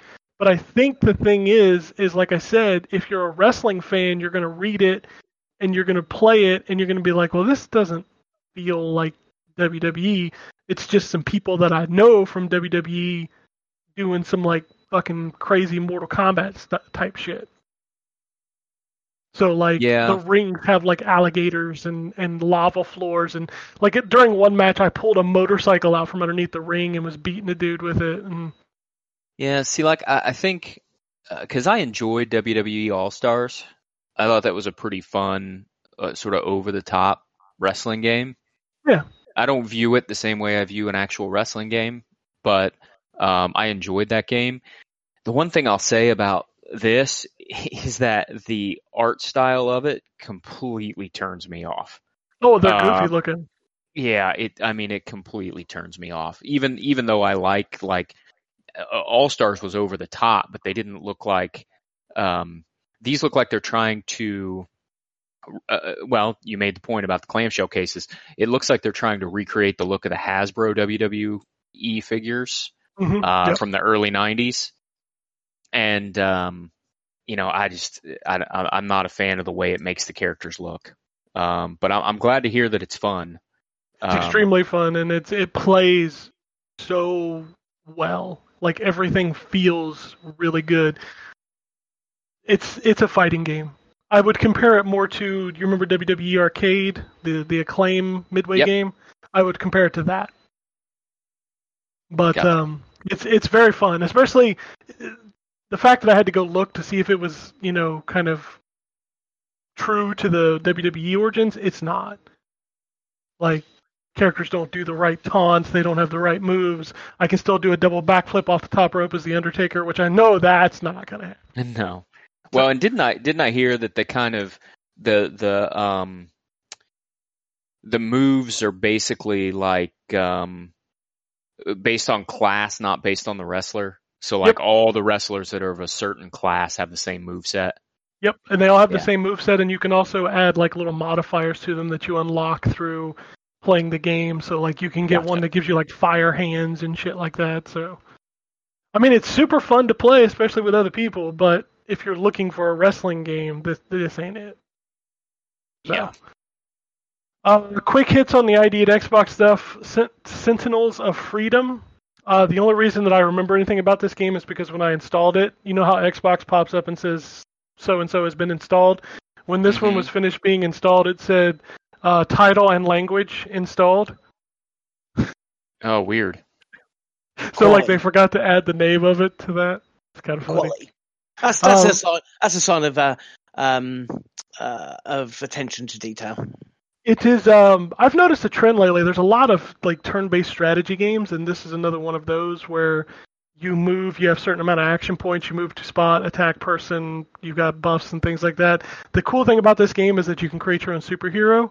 So if you like turn-based strategy games, this is a superhero one. It's kind of neat. Uh, I played Maximum Football 2020. Holy shit! I thought Madden had a rough year. This game is bad. Like, really bad. like, ESPN 2K5 came out 15 years ago. It was 1999, and it was fuck ton galaxy away from better than this game. Yikes. I mean, this game's just really bad. What's funny is they launched it early, and it didn't have the day one patch. So I got the glitch where the, when you do a running play, the quarterback goes to hand the ball off, and the the running back doesn't grab it, and they start chasing each other in a circle like they're chasing their tails. Oh man. It was hilarious. But even when the game works, like it does not feel good to play. It really does not. And I see people online like, "Yeah, Madden's dead." I'm like, "Oh God, no! Madden's a bad game this year, but it is a fuck ton better than this thing." So, I played the Colin Yeah. Moriarty game, Twin Breaker: A Sacred Symbols Adventure. It's a brick breaker with a story mode. It's actually a pretty good game. It's hard, extremely hard, but the idea of controlling two brick breakers, one with each analog stick, is a very interesting concept. Oh, that I'd, I'd be shit at that. I would. Yeah, I wouldn't be able to do that. That that mess with my mind too much. Yeah, it took my brain a minute to like, oh, there's two. I, how do you control the other? Oh, the other stick. Oh, okay. Yeah. The, um. it- so it's, it's explain the game a little bit more. Like, what do you mean? It's like a brick breaker, like Arkanoid. Kinda yeah. style? Okay. Okay. I gotcha. Yeah, and it's got a, it's actually got a story mode. So like, there's this big. It, it reminds me of like an 8-bit Nintendo game where the story mode is text crawling across the screen, kind of That's thing. what I was just getting ready to say. It's it's throw the, the fact that it's like Arkanoid, but it has a story mode is throwing me off. yeah, it's a weird thing. It like takes itself super seriously, and then but then you're just breaking bricks. It's weird It's- that it's on Xbox because Sacred Symbols is his PlayStation, jerk fest of a podcast. Yeah. Yeah, that's kind of funny, right? Uh, Jet Set Knights is a uh, wave-based game where you play a little pixel knight, kill a bunch of stuff on the screen. You can't let them attack the princess. It's fine. The Drone Racing League simulator, I flipped my drone upside down because the controls are so fucking awkward, and I I can't play that game. I can't imagine that that game is any fun. I just don't see the point of what, like, out of all of the the, the sports, you could see me like, mm, nah. A game that I want to play but does not have a tutorial, so it's confusing the shit out of me, uh, is Rebel Galaxy Outlaw. And Oh, is that coming? Finally coming to console? yeah, it's out on Xbox. Came out this week. Um, Oh, uh, I like the first one. so this game starts off with this banging fucking anime intro. It's so good, and then like you get into the game and it has this really unique like look to the graphics. But then it dumps me into a hangar bay with like no explanation of any of the menus, and I completely got lost. But from what I can tell, it's like a like a Han Solo simulator. You're like a you're like a smuggler that goes and picks up packages across the galaxy and takes them to other people. And I want to get into this game because it seems really cool. I'm just gonna have to spend some time because it does not have a tutorial that I saw. Like it literally just dropped me into the game. Um, but it's got enough there that I want to I want to give it another go. I think it looks cool. Um, Nexomon Extinction is the most blatant Pokemon ripoff I've ever seen in my life, and it's really good. So, if you want to play Poke, if you want to play Pokemon, but you do not have a Nintendo console, buy this game. It's really good, Okay. but it is straight up fucking Pokemon. I can't remember. Hold on. Give me one second. There's another one that came out. Well, there's Disc Creatures, which is an older ish one. There it is. Monster Crown. Yeah, I haven't played that, that is- that is coming out. Uh, well, it's on early access right now. Soedesco is publishing it, and not only does it look like Pokemon in the fact that it's the same setup and it's pixel art and all that stuff, they've drawn all the official artwork in the sort of watercolor style of all the original Pokemon games. Nice. It looks just like the Pokemon. I mean, this game is straight up Pokemon, like to the point where I start off, I'm a trainer. I meet up with a bunch of kids. I get to pick my starting Nexomon. Um, they're all element based. Um, you capture them with Nexa traps. Yep. Um, I mean, it's it's it's the when you're playing the game, it's an overhead like 2D world. Reminds me of like Pokemon Yellow. It, I mean, it's straight up fucking Pokemon. But the thing is, is that it's really well done. Like it's a super high quality game. So What's it called if you've got an Xbox or a PlayStation and you want to play Pokemon, pick up Nexomon. It's I mean Nexomon. Yeah, it's fucking Pokemon and it's really good. Uh, last two games I played, I'll just breeze through real quick. Uh, Super Mario 3D All Stars. That game is wonderful. Fuck the haters. Everybody out there's pissed at that game. Fuck you. That I love those games. All three of them. Great games. Uh, and then Mafia Definitive Edition is really, really, really Yeah, I mean, I'm good. It's Hold really on good. one second. I'm just gonna buy that right now while I remember. Yeah, that game is oh so good. That is a that is a Resident Evil 2 level remake. It's it's really good. Mafia games, I feel, get a really shitty rap. Like they just don't get the the um, attention they deserve. The story in this one has been phenomenal. I never played the original. I've played 2 and I've played 3. But I never played the original because it was on PC only back in the day. And like the story of this game is just stellar. It's so I love every character so far. I remember that being the thing that people talked about, so I'm not surprised. And to play that game now in basically what is the Mafia 3 engine, oh, feels good. Feels really good. How much? How much is that? It's 40 bucks for just the game, and I think you can buy the trilogy for 60. Yeah, that's right. Wow. So you get you get definitive editions of 1, 2, and 3 for 60 or the remake for 40. So, Wow. Mafia Three is worth yeah, that Mafia 3 is real good. To be honest, so But uh, yeah, lots of good. It's motherfucker. It's fall. The It is games, ball, baby. It the is games ball. be here. All right, let's talk about what's coming out this week. It's kind of a pretty decent week. We've got Genshin Impact, which, if you don't know what that is, that's horny Breath of the Wild. Okay. Um, it's free to play right to now. play. Yeah, It's got only the bundle up. I'm not sure. I'm not sure if it's an MMO. It says it's single player, but it's online. it's an open world action RPG. Yeah, sure. So it's horny Breath of the Wild, so it's free. Download it this week. Check it out. Uh, Undead Darlings, No Cure for Love. Interesting. Yeah, I don't know what that is. Projection, First Light. Return, One Way Trip. The Walking Dead Onslaught. Until You Fall. Untitled Goose Game a Lovely Edition. Warsaw. Orange Blood. Warborn. And then the two Warborn. biggest yeah, the two biggest games are out on Friday in Star Wars Squadrons and Crash Bandicoot 4. It's about time. Really Oh, looking forward to Star coming out. Wars. Yeah, Star Wars I'm super interested in playing. I'm also interested in playing Crash. I mean, I love fucking Crash Bandicoot. I played that demo a couple weeks ago and it's um real good. Uh Xbox, we've got Bartlow's Dread Machine, uh Commander 85, Feather, Dragon Lapis. That's another one of those Kemco jams. By the way, in case you were wondering, the Jet Set Knight was the Ratalaika game for the week. Literally every time you say Kemco, I think of Rescue the Embassy Mission. Every single time. I mean, I would rather remember that than the fact that they've released like 600 crappy JRPGs in the last. The name Kemco will forever in my head exist because of Rescue the Embassy mission.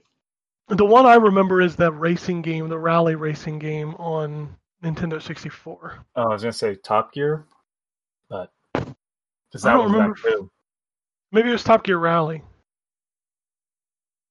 I don't remember. I just remember the Kemco logo on the box was bigger than like the game title logo. That was hilarious. On the Switch, we've got Alwa's Legacy, Bacon Man, and Adventure. Okay, okay. Whoever came up with this next one, I'm gonna give you. A, I'm gonna give you a golf clap. Home Sheep Home Farmageddon Party Edition. I'm impressed.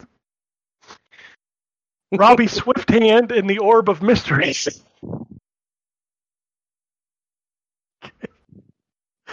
Tabletop Racing Nitro Edition. Uh, 3000th Duel, The Wise Ones. Oh boy. Detective Case and the Clown Bot in Murder in the Hotel Lisbon. yeah, that's a point and click adventure. I have it on PC.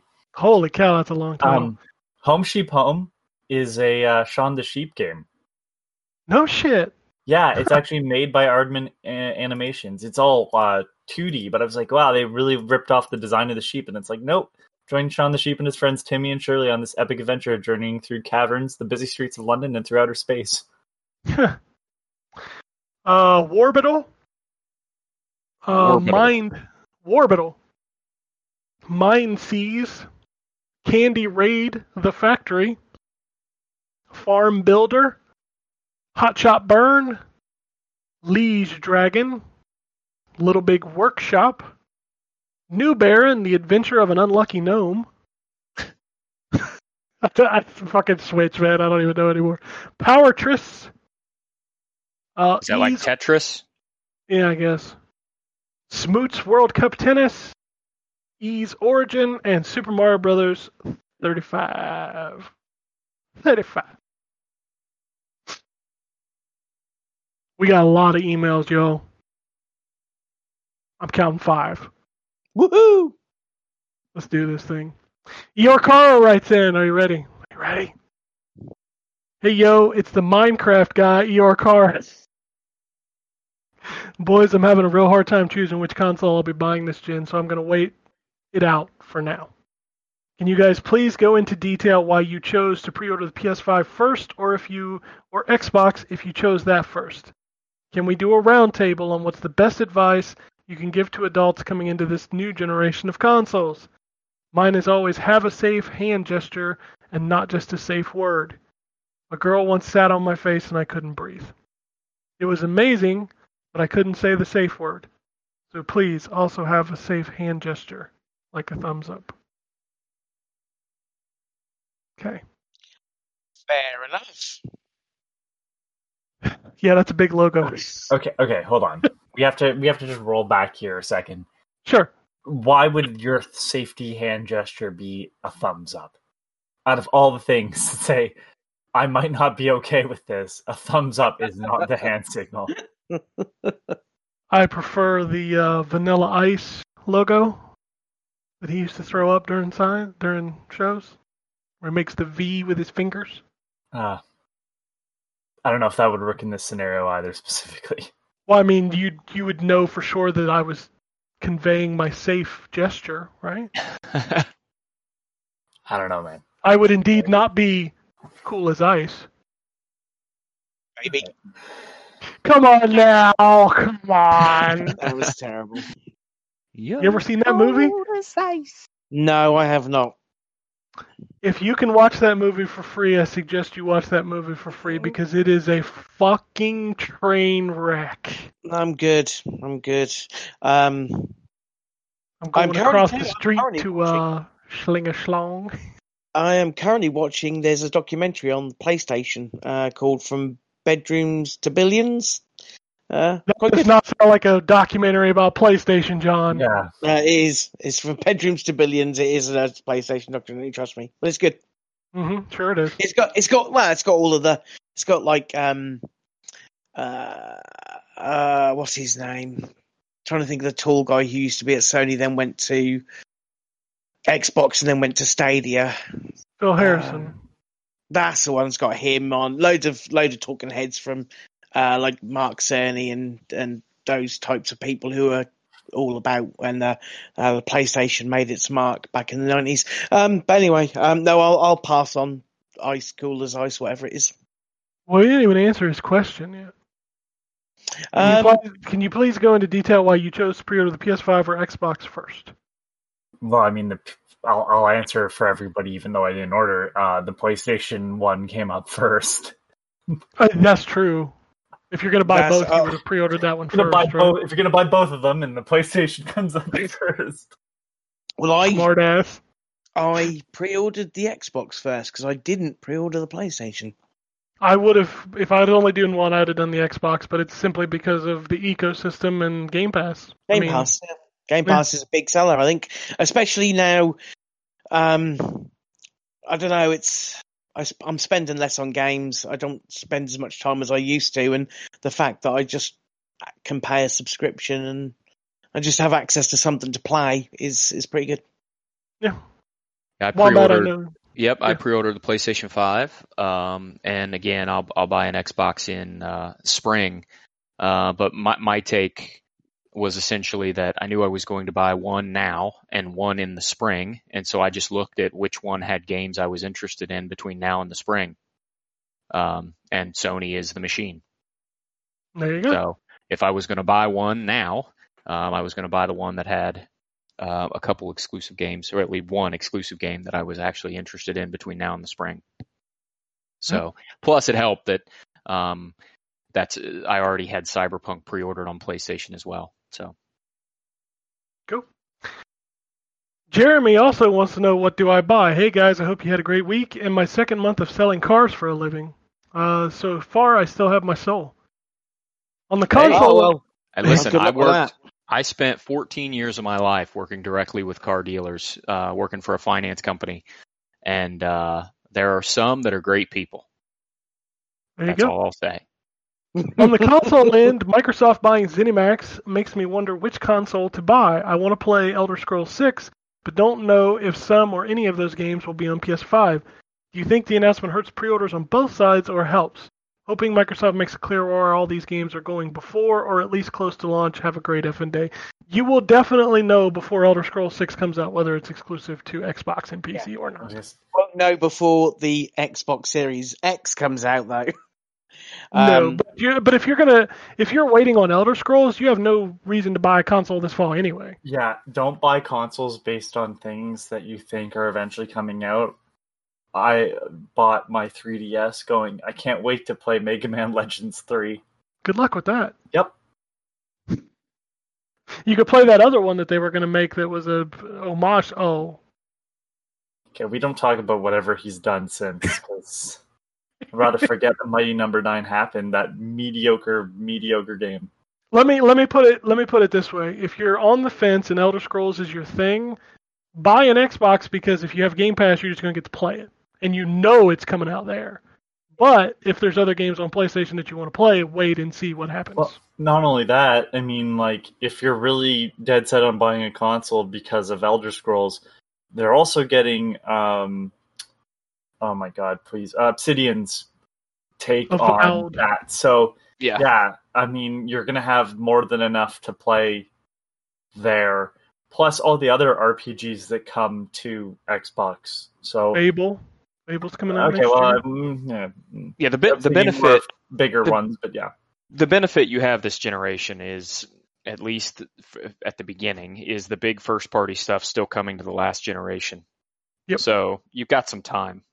Absolutely. make up your Don't don't feel like you have to there I don't like when people tell you that you there's no reason to buy a console this fall because some people want to buy one, but you literally don't have to buy one this year and you can still play 99% of the games coming out this fall. Sure. Absolutely. So I would wait. Hold on to your money. These things will be available readily at Best Buy, GameStop, whatever in 6 months. And then you can make your decision if you want them. Yeah, this is this is actually the first generation since the Wii that I bought a console on launch day. I almost And- never buy a console on launch day. And I, as a matter of fact, the Wii, I'm trying to think, the Wii might have been the first console I ever bought on launch day. We all fucking bought that thing, didn't we? Yeah. We were all there picking Yep. up weeds. Holy shit, there was a lot of us there. Yeah. Uh, So yeah, Antonio, you definitely don't have to buy it on launch day. Antonio writes in Delay 4G He says I bought Star Wars Fallen Order on day one and put about four hours into it before drifting away. Started it back up recently, and after another hour or so, I was just like, you know what? Fuck these ponchos. I'm just not into that game. Fair enough. Uh, in regards to console launches, I have an unfortunate theory I think people haven't considered. I think many people won't get their consoles uh, delivered on release day because four console SKUs are releasing two days apart, and that's going to be hell on delivery services. Or maybe I'm just overthinking things. That's possible. It is, And also, don't forget you might not have a United States postal service by then. We'll still have a postal Okay, service, well, they let's- don't let's- deliver the fucking consoles anyway, John. Without the without the Don't doom I? and gloom, that is the that is around the time when it starts.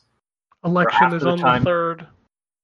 Well, no, I mean like just the postal service in general starts doing more business around that time because of Christmas. Oh coming. yeah, So- Christmas. So they they're operating in longer hours generally and stuff. So like I don't really have the thing that'll hold it up more than anything is whether or not those consoles get to the people to send them out.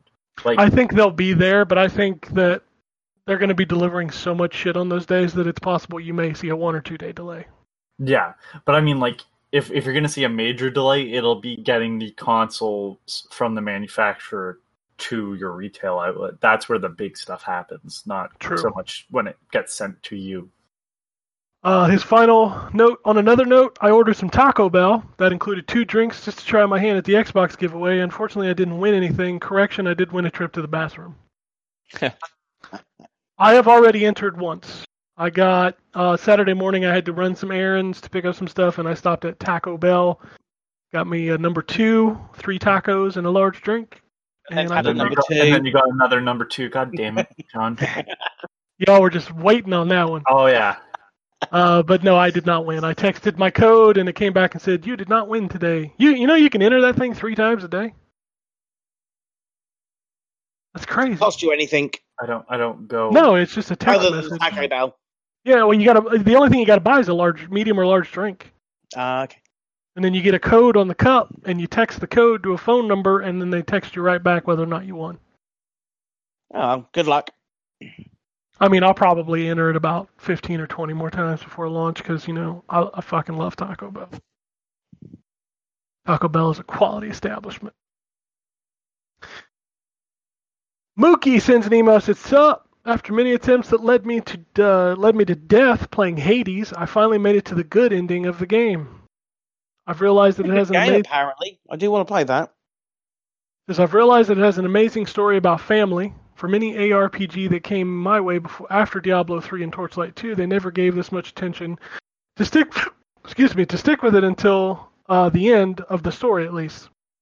And yet after making it, I still want to go for mini runs just for the challenge and grind because it's just that fun.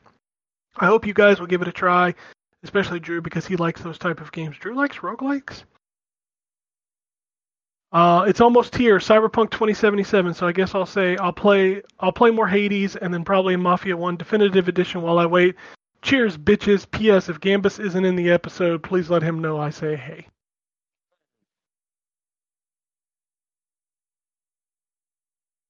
I played Hades for five minutes. Yeah, it's not your type of game. That's, that's a roguelike. You're not going to like it. Yep. Although I do give him credit, it plays really well. Yeah, I, I, I do. That, that game looks super cool. Um, I'm, I'm sorry if I pronounce your name wrong. I believe it's Isdine. Sent an email. Is it, oh, that's his email address. Sorry, his name is Adam. I don't know how to pronounce Adam. That's fine.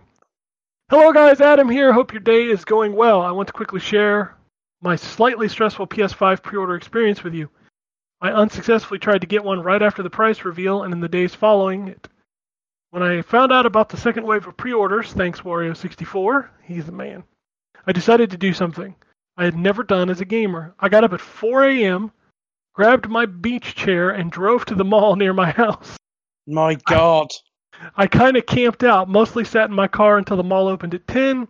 I secured the number one of only seven guest tickets and finally was able to pre order a standard edition PS5. Some guy offered me $100 for my spot, which I declined. He ended up paying $200 for a spot. Also, Wow. apparently, at some GameStop locations, homeless people were selling spots in line to get a shot at a pre order. Ah, Good that's for capi- yeah, capitalism at its best. That's brilliant. It's wonderful. Uh, This got me wondering how anticipated this console may actually be. GameScoop shared some internal info regarding their advertising and commerce numbers based on traffic on their site. They confirmed that the first pre order wave was their biggest numbers ever, surpassing even Apple products. Is this the most anticipated console launch you've experienced? If not, which console was the most excited? What were you the most excited for?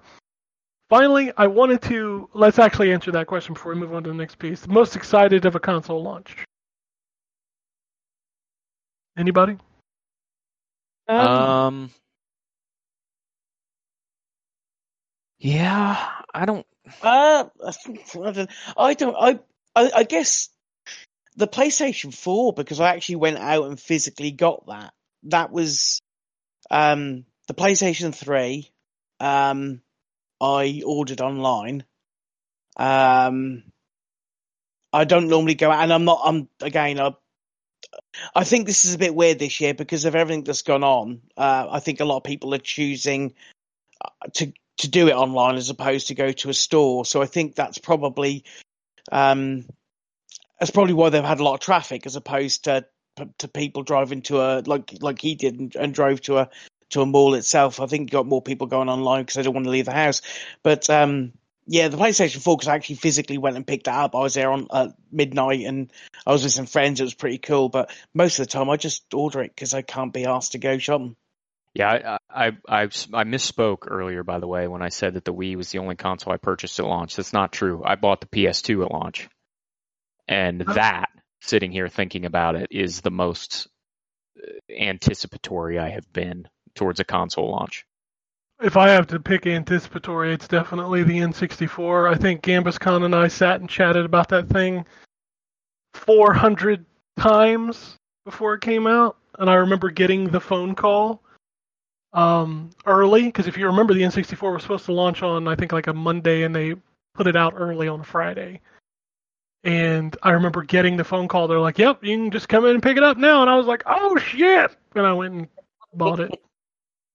Yeah, I I did not buy an N64 at launch. I didn't actually. Um, I, I, I didn't. I knew about the N64 and like had had been excited about it, but my hype for that didn't really ramp up until um like I I, I played so two two stages. The first stage was when I played Mario 64 in a, a kiosk in a Sears. Um, and then the second time was a friend of mine bought an N64 and I actually was able to play Mario 64 at his house and actually spend longer than like whatever short, tiny little amount of time you got to spend on it in the Sears. And that's when I decided, okay, I need to to get one of these. Um, Yeah. But I, I didn't actually own one at that point. I didn't own one um, for a couple years, actually. Yeah, it's funny. My wife brought this up to me the other day because I was talking about, you know, how much anxiety I had trying to pre-order these consoles. God, yeah. And she brought up, she was like, you know, and I was like, it's stupid. And she's like, it's not stupid. She's like, if you think about it, every touchstone in your life has been about console, and it's true. Console launches are my touchstone. Like, if you ask me, you know, when the PS2 came out, what were you doing? I can tell you. You can say, well, when this other event happened, I'd be like, I have no fucking idea where I was in my life then. But if you ask me about a console launch, I can tell you. Yeah. I can tell you that me and Gambus talked about the N64.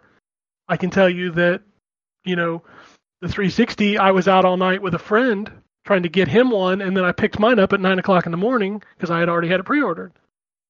You know, yeah. the PS2, I remember going to our favorite place, Wombat, the Middletown Mall, Yep. at midnight. I remember, you know, I remember who I was with. I remember who my friends were. I remember what job I had.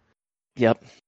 So these things are, you know, a touchstone for me. So Yeah, I, I was hyped for the 360 launch too, and then um, I lost my job two weeks before the launch and ended up having to cancel my pre-order. Oh, So- sucks. Yeah. So I that, remember that one Killer- was a tough one.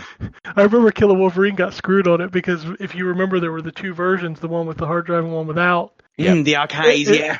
He worked at GameStop, so I remember Brian asked him, he's like, "Can you can you take one for the team and take an arcade because we didn't get enough regulars?" Well, it wasn't the arcade originally, right? It was just a hard driveless. but it was called the Sure. arcade version. For the arcade, yeah. Well, It was called the the Xbox 360 Arcade. at launch. Yeah, that's Yeah, what it was called. yeah. Yeah. Because I If thought remember the rightly. arcade, I thought the arcade came later and had the memory card and the disc of all the live games. Mm, I I think that might have just been a packaging name, but the, they called the one without the hard drive the arcade version. I'm looking it up. Keep talking. Because what was it? A 20 gig hard drive in the main one? In the fu- in the full fat one, yeah, and then nothing, obviously, with other than a bit of system memory, but that was bugger Yeah, it all. was like it was like nothing, like literally nothing. But I remember them making him take an arcade system because he worked there, and they should give Oh, it to the God. Take one for the team. I'll tell them to Uh, fuck off. So here it is. This is this, uh, at launch. The 360 was available in two configurations: the Xbox 360 package, unofficially known as the 20 gig Pro or Premium, priced at four hundred dollars, oh, and the Xbox 360 Core, priced at three hundred. So he got the Core model. Then they eventually released the Elite, um, and then the 360 Core was replaced by the 360 Arcade in 2007, and that's the one I bought. It just launched. That's the only reason why I remember. Every Xbox that launched should have just been called the Red Ring Edition. It didn't matter anyway. Yeah, that thing was My- a j- piece of junk. oh, My- man, that thing was a piece of shit. My arcade version still runs, but boy, does the room get hot. Yeah, I still have one. The, what was the? I think it was the Elite. Was the black like That was glossy one? Oh, that Yeah. was. Are you talking about the one with the weird angles to it? Yeah, yeah, yeah. Yeah, that's the uh, model. I think that's the Model S. I've, yeah, that is the model. I've got that. That's the one that I now have. Yeah, The, the- I the swore it was the black Model Elite. S. Well, The the, Elite- elite, the elite referred to no, the original elite was like a greenish color of the original 360 model, and it came with a bigger hard drive. I don't remember a green 360. Uh, it was not when I say green, I mean like it was like that dark army green. It was like they, it was Halo related originally. That's the reason why it was called elite. See, Um, the Elite over here was or no, black. sorry, you know what? You're right. It is black. There was a 360 Elite that was green, but I'm probably confusing that in my head. I'm looking at the model now. I need to I see the one that I. uh, The one that I own is the S. You're right. It was called the S. Yeah, and I have the Model E now, which is the one that has the same setup as uh, the Xbox One. Yep, Yeah, I've got looks like Yeah, that's the last one that they released, It wasn't it? like an Xbox Yeah. One, but smaller. Yeah. Yeah.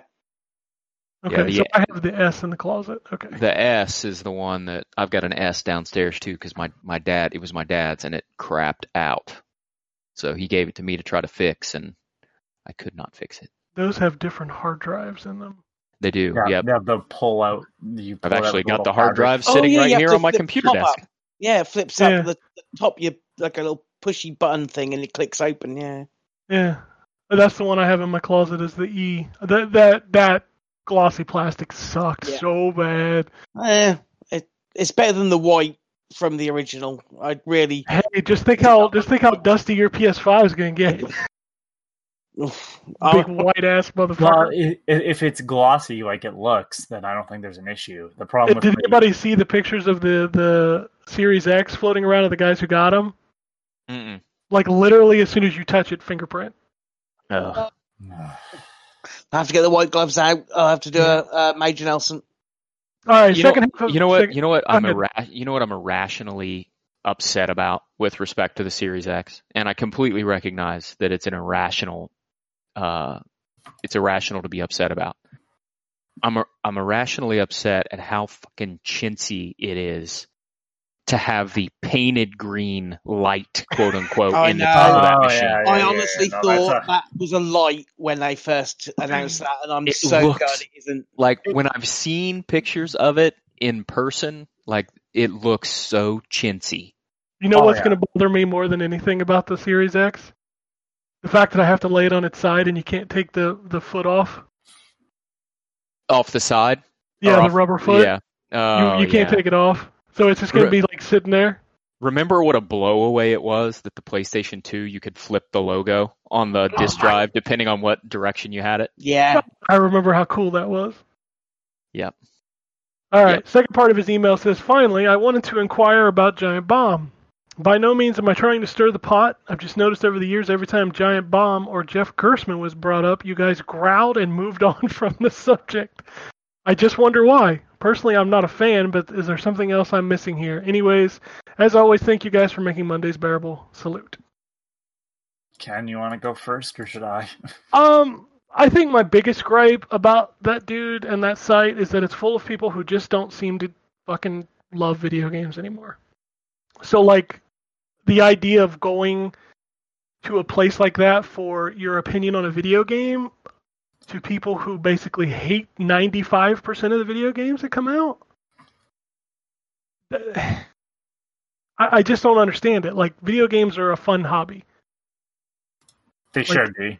Yeah, and if you don't like a game, cool, play something else. But when you legitimately hate 95% of games, and every game that comes out, you use the words garbage or trash or this is awful, this runs It's like garbage. Garbage is what Hot he gar- he called the Super Mario 3D collection absolutely terrible, and I'm like, what the fuck are you talking about? Yeah, it's bare bones. You can say that without calling it absolutely terrible. Because This is from a man who played through all of Metal Gear Sol or Metal Gear Survive and hated every second and of it. hated every second of it. And it's like, dude, I I could have written your review in five seconds. Yeah, this game starts off okay, and then you're like, oh, I think I could really enjoy this, and then you have to defend the point three hundred times, and you go, yeah, I'm done with this because this is going to be the rest of the game. Yeah, I, I just that's my big gripe about that site in general, and and they're one of the ones that I kind of poke at about the Xbox stuff because they all when they talk about Xbox they have no idea what they're talking about. I mean, And- that's kind of what their thing is, anyways. What was it? Uh, Control. They were playing Control wrong. Was that the game? I don't remember. There was one where they were playing. You sent me the link. I think I was reviewing, and I want to say it was Control, and they were playing through it, and they clearly didn't really know what they were doing. And you're like, by this point, someone like it, like, it'd be one thing if it was a first look, but the one person had been playing the game, and then I want to say it was Vinny coming in. The other person was just kind of shitting on it, and Vinny had to kind of take their word for it because like Vinny hadn't been playing it. So Yeah, you get a lot of misleading takes from them because they they either don't understand what they're talking about or they just absolutely despise every fucking and, thing. and that's and and that, that's not to like say like I know what I'm talking about all the time or anyone else Sure. on the podcast or that we don't hate things, but it's like to me that whole website is the the visual equivalent or the visual the audio equivalent of going to work and having people talk around the water cooler about the same thing because they only ever seem to like the same games. And maybe it's because they work in an office together or whatever i don't know. But like they it is such a, a single mindset there that it's weird to hear someone when they speak up and then they kind of get shit on.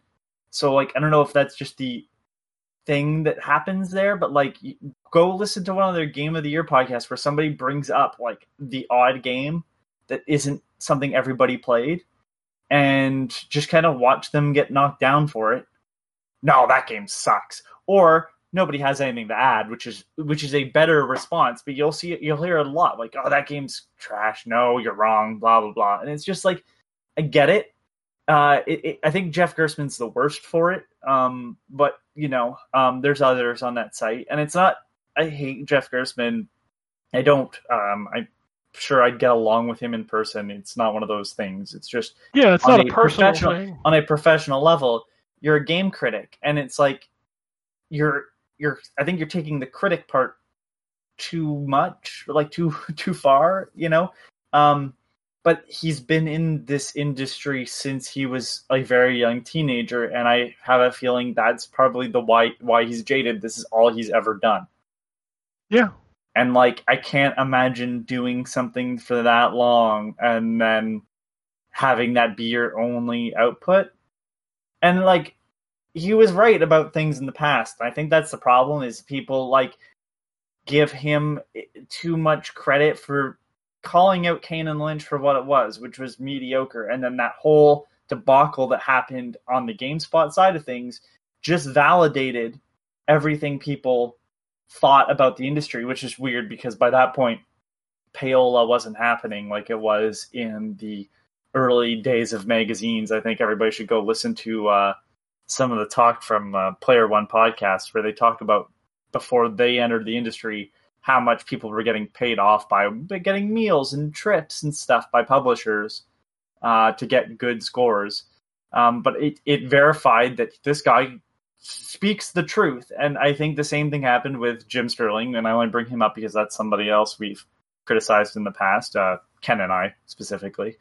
Um, but like Jim Sterling had the same thing. Like he's someone who called out certain stuff for being wrong or, or good in some cases. And being the only person that really did that, that was mainstream enough, verified everything he said going forward. And that's not the case. Um, so I don't hate Giant Bomb. I I think there's some great people on that. Vinny is fantastic. Um, eh, like he's one of the main people I ever heard go to bat outside of this podcast for uh, Sonic Racing Transformed.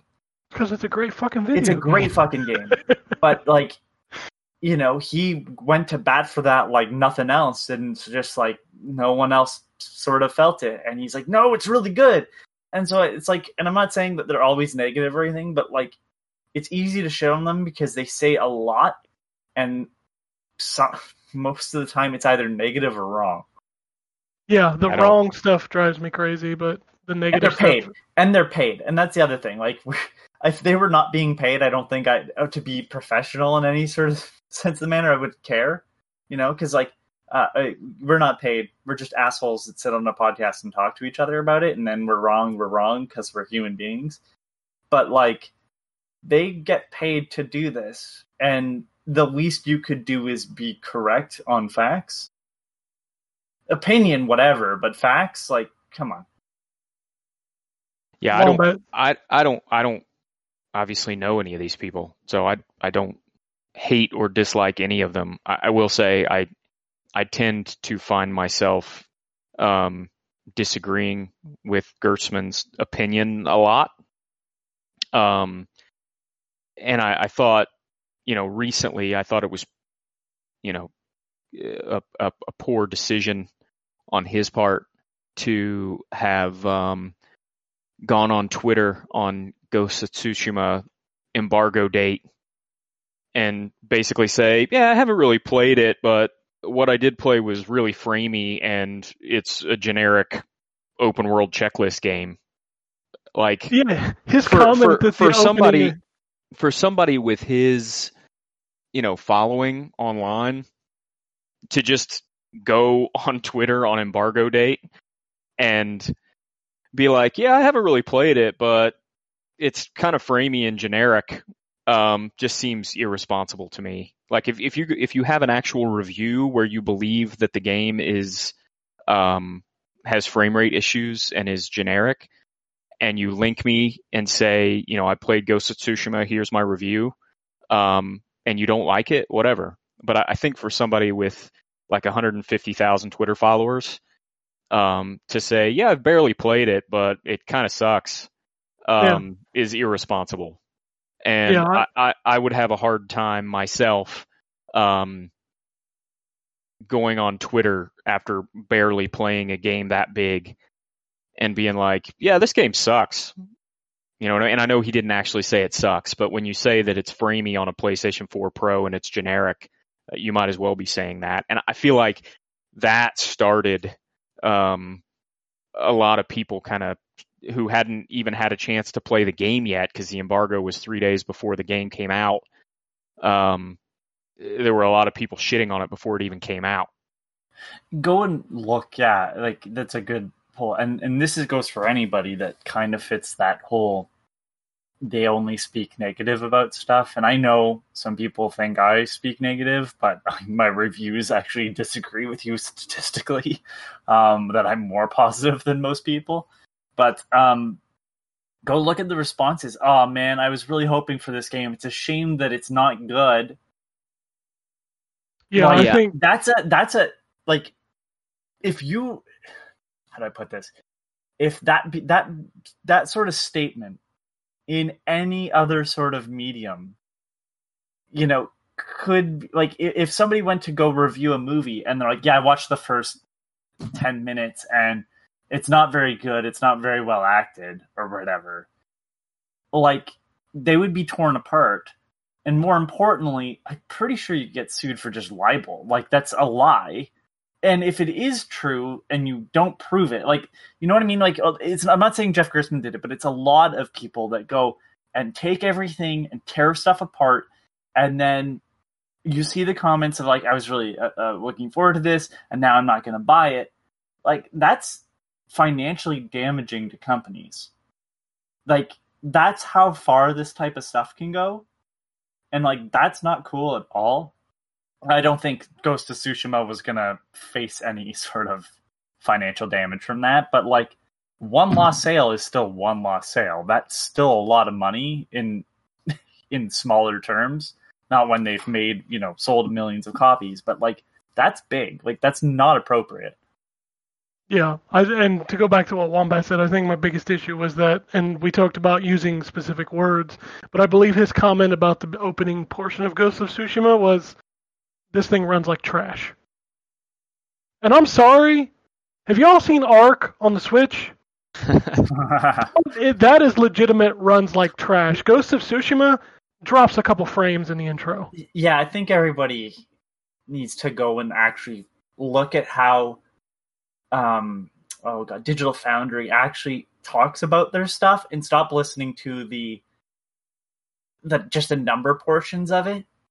They're like, yeah, it's got some frame dips, which is disappointing, but they never go, this game runs so shitty. It dropped to, it's locked at 30 most of the time, and then it drops to 25. It's like, this should be able to do it. It's kind of disappointing that it doesn't.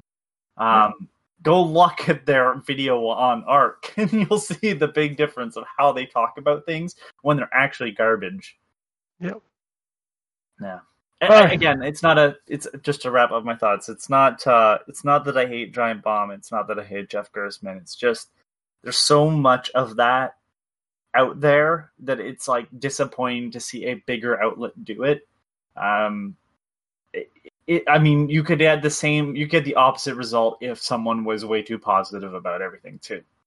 Sure, Um, it's good to be critical, but it's not good to be shitty. yeah. Speaking of people, uh, I'm gonna head over to Twitter, and Adam wants to also know. Guess you guys ain't a fan of Colin Moriarty. Just got that from the Tone last week. Twin Breaker is a pretty is pretty good though. I shit you not, it's the Demon Souls of Brick Breakers. A nice challenge, that's for sure. Anyone tried it? Cheers.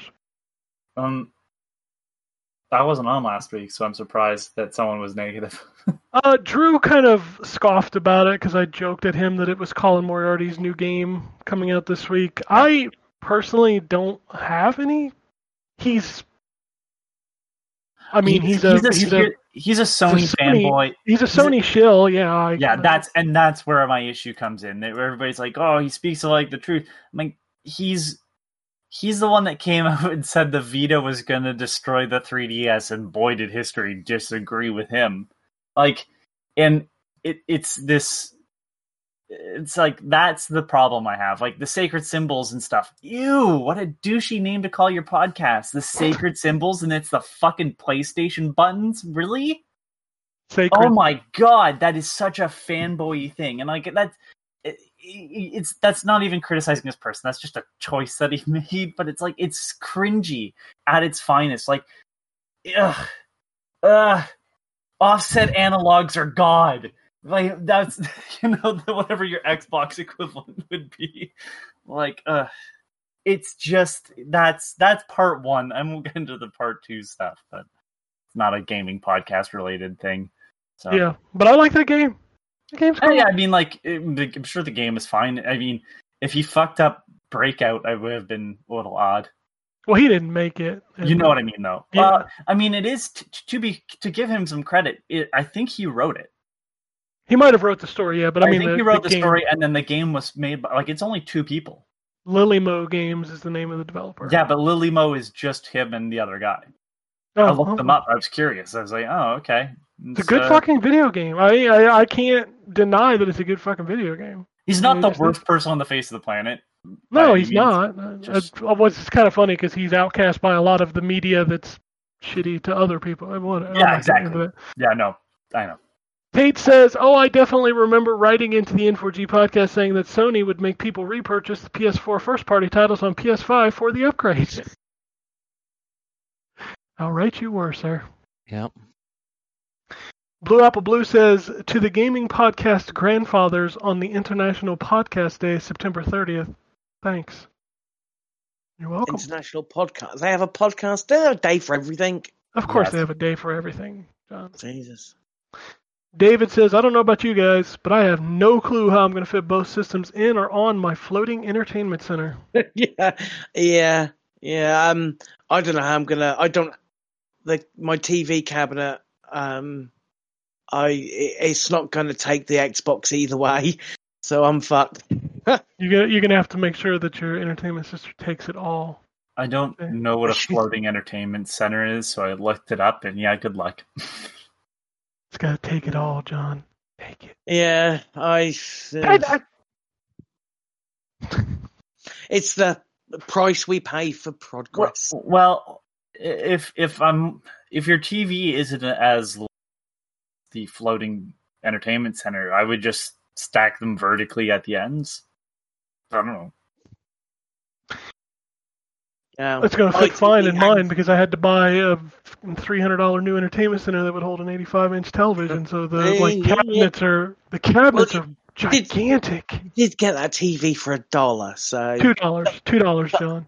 Shut the fuck up. It wasn't my fault. Sony, I Sony's had to do it, guys. It was two dollars. Well, I mean, yeah, if you- if- fair, if- It wasn't Hey, my fault. He If you wouldn't you just try it? Wouldn't you try it? yes, but I also wouldn't go. It's not my fault. At the end, I would have never said those words. It's not my fault. They sent it. That's Yeah. not my fault.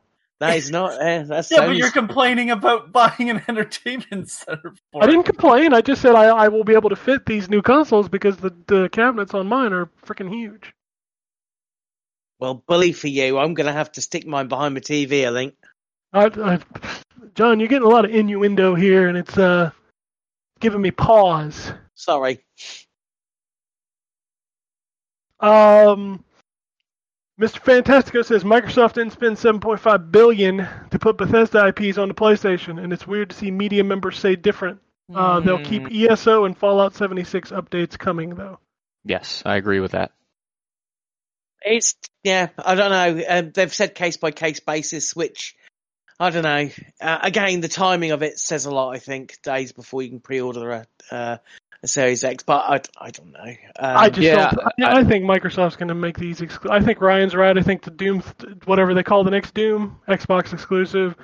I personally think they'll switch Starfield and Elder Scrolls. Just again, I don't know why you spend 7.5 billion if you're not going to make them first-party games. mm, yeah.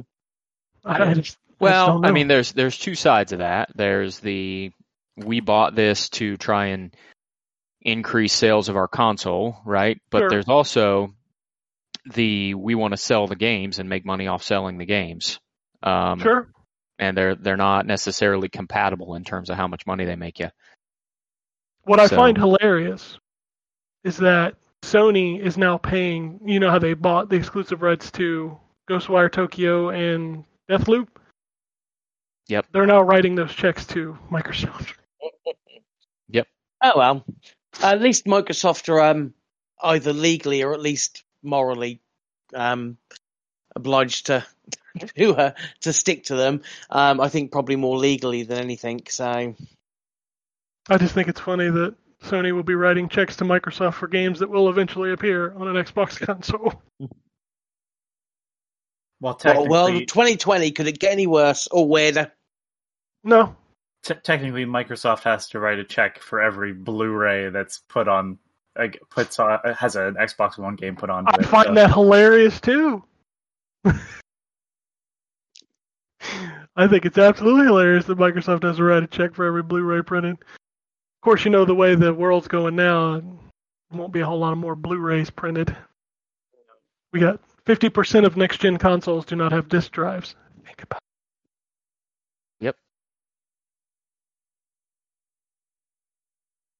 Mookie basically tweeted the same thing. He emailed us said, "Hopefully a happy fall indeed. A new job and moving soon to a new home. Happy to finish the good ending of Hades and probably get into Mafia One Definitive Edition while I wait for Cyberpunk." Good luck with the move, sir. Yeah, I moving sucks. Yeah, yeah, that's not Like nice. I can't even imagine what it's like right now to move. Specifically. Yeah, I talked to somebody I work with, and they just moved, and they said it was weird. Like the house market is actually really high right now, and I'm like, really? It's weird. Um, Mr. Fantasco says, I still think Xbox bought People Can Fly. Do anyone know when Outriders releases? That's this year. That's But an I- interesting purchase that I'm not against, but I haven't heard about that before. I haven't either. so- Well, Microsoft apparently has two more acquisitions this year. I would have not done the Bethesda one first. Nobody would have. Nobody would have. if if you are buying people can because uh, I mean really, they did Painkiller, they did Bulletstorm, neither which were like big sellers. Didn't they do the Gears? release. And they did Judgment? Gears Judgment. That's Yeah. it. That's the only games they've done really. I mean, here's the thing. Even if they buy People Can Fly, Outriders is still coming to PlayStation 5. That deal's already made. That game is being published by Square, Square. right? Square Yeah. Enix, yeah. So maybe Microsoft should look into buying a studio that doesn't have a PS5 game coming out in the next six months. well, well, it's, it's odd because everything. I mean, you think about it. They had um, Obsidian, which had Outer uh, Worlds. Outer Worlds. They had um, Double Fine, which is Psychonauts. which is still coming to PlayStation. Yeah, they had uh, obviously Bethesda with several titles, not only coming to PlayStation but but timed exclusive on there. But what can you do? I mean, uh, if we, I mean, we look at the, the Final Fantasy thing. Sony have got a lot of financial fingers in pies tying things up. Um, it would be hard for Microsoft to make an acquisition that doesn't have that sort of Okay. knock-on effect. I will never want you to use the term fingers and pies ever again. Have you never heard that before? And it's the most uncomfortable description of anything. Well, I'm definitely going to be saying that again. Ugh, I've got a lot of fingers in pies. it's so wrong. I mean, John was just a minute ago asking his entertainment center to take it all. So, I mean, no, you know. Dustin wants to know if Arkane Studios is going to make Perfect Dark now. No. No, but I, I don't would like so. that. I mean, Oh. it um, could be cool. Yeah. Apparently, according to the I reports, do like Arkane, Arkane a lot. Arkane is working on a new AAA IP, which I'm assuming will be exclusive to Xbox and PC now. Well, there's also the two Arkane studios, right? There's the one Yes. that did Prey, and then there's the one that does Dishonored. And I'm assuming it's the Dishonored crew that's doing the one that's PlayStation. Deathloop? Deathloop. Thank you. So the Uh, other team working on a perfect dark game would be really cool, but or, or anything. I mean, they make It- good games. So. It does. Deathloop does look like a does look a little bit like Dishonored, but I don't know if it's the same team or not. Yeah, I I, think, think- it's. I think it's Arkane and Lyon who done. But isn't Deathloop, and if I'm Deathloop. mistaken on this, please correct me, but isn't Deathloop kind of a roguelike? Mm, Uh, I mean, in that you play through loops over and over again. I think you're right. I'm just curious. you're not going to like it again. I mean, I like the game's aesthetic, but if it's a die and start over kind of game, I probably won't. Now, Right. Ghost of Tokyo, I'm I'm, not- I'm depressed that I won't be able to play that on Xbox next year. It's it's not tickled me at all. Any of that stuff that's it's, it's not interesting me. Ghost Ghostwire definitely does, but um, I I yeah, Death um, thingy De- Deathloop has has yet to wow me, so I'm not too fussed about that being exclusive. You know, you know uh, what would be, it. you know, would be awesome is when you boot up Deathloop when it comes out, you know, early next year on the PlayStation Five. The first Microsoft splash, Studios. or the first splash screen you see is Xbox Game Studios. Yeah. Just a big Xbox logo that pops up when you boot it up. I'll keep yeah, the, so- that'll keep the Sony ponies from buying it. Yeah, so just so just to clarify, the um, so Dishonored 2 was made by the Lyon studio, the one in France. Um, Prey was made by the studio in Austin, Okay. Texas, and the and Deathloop is being made in France. So it is the same team as made uh, Dishonored. Makes But it- sense. Um, yeah, So the Prey guys are working on the next game, whatever that will be. I, I know, honestly, I was just guessing that Ryan because of time frame of like Prey came out more recently than Dishonored. So yeah, Give me The, Quake. uh, God.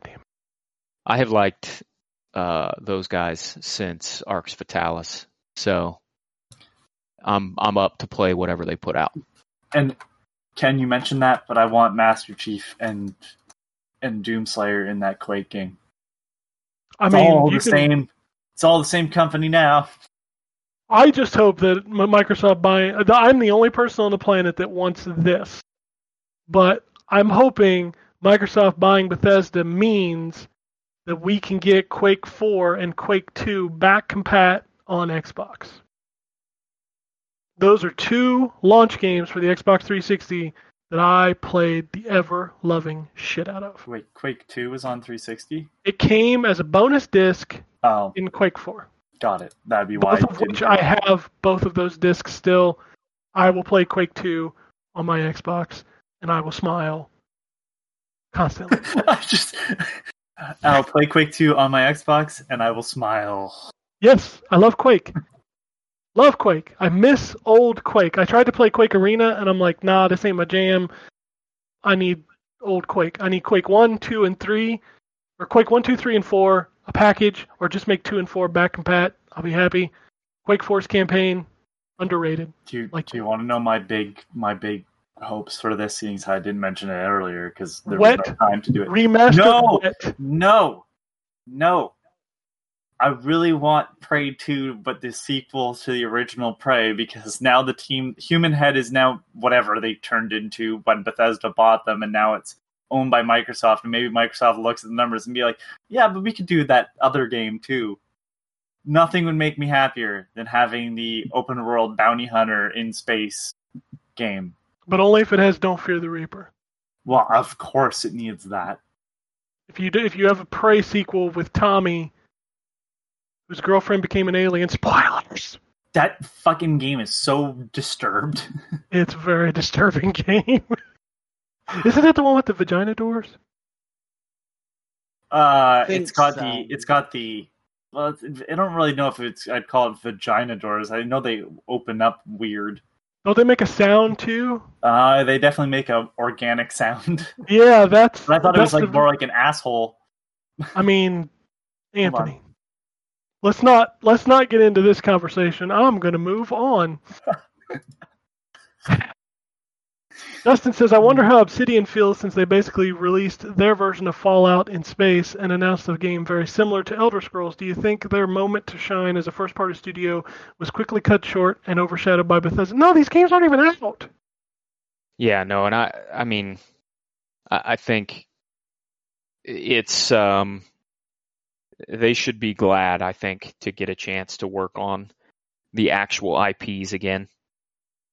I mean, I truly think that Obsidian's Avowed is going to be a fucking blockbuster when it comes out, and they probably Microsoft, I'm sure, is smarter than EA is, and will not release Av- Avowed and Elder Scrolls Six within the same time frame. Right. So That's very true. I, you know, though, it's I, I I have heard a couple people kind of make the make the case about you know uh, this ruining Obsidian's chance to kind of to break out as a first party studio on their own right, and not be in the the the shadow of um, Bethesda's series. But it's like at the same time, I'm like, yeah, but the last game you made was a kind of like Fallout, and yeah, the new game you're making kind of looks like the Elder Scrolls. So yeah, you're not really doing a great job of getting out from under the shadow. Um, and I like Obsidian a lot, uh, but I mean, they're they they they haven't exactly, I don't think, done a great job of picking products that would make them not look like Bethesda's younger brother. Yeah, and Yeah. Grounded is like nothing that the rest, like nothing else that they've made really. Um, and then Pillars of Eternity and Tyranny are like old school RPGs that feel like um, the Dungeons and Dragons games more Uh, than.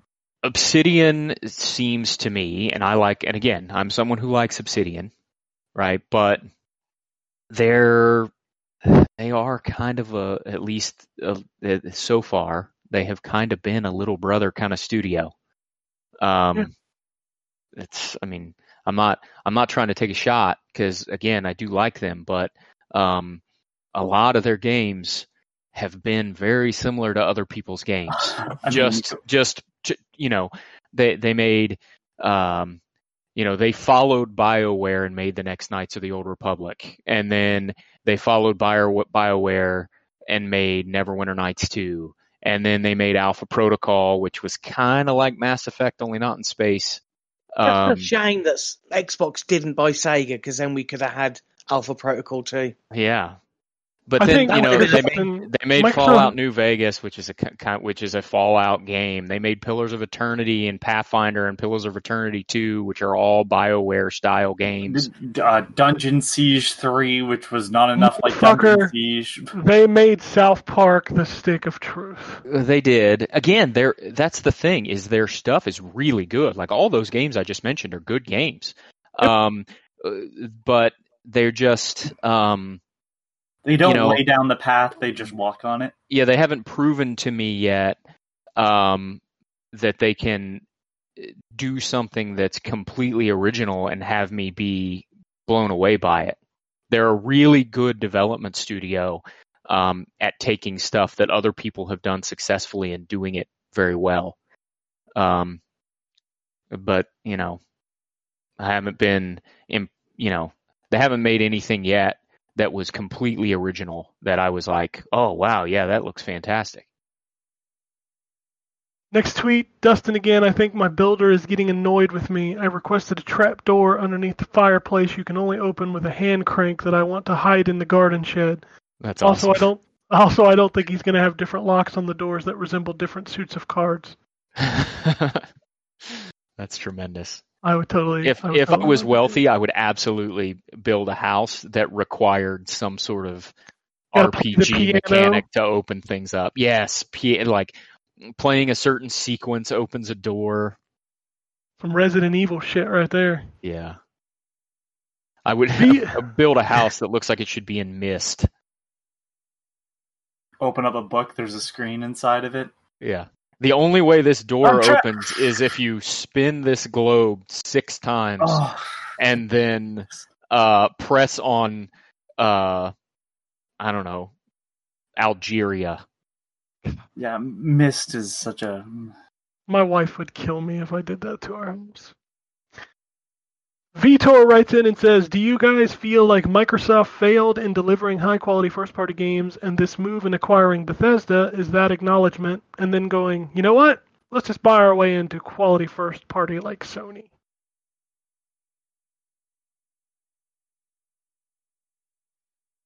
I mean, hmm. No, I think I think I think it's a move to increase their portfolio of IP. Without a doubt, they wouldn't have done it otherwise. But um, and yes, last um last gen or this generation, they have not hit gold with some of their first party stuff. But also, don't forget that they were at one point knocking out things like Gears and Halo, which were which were um well seminal um at the time. They I don't know it's it's, it's certainly a move to to to to answer that question as to what Microsoft have that's you know they had run Halo and Gears into the ground a bit.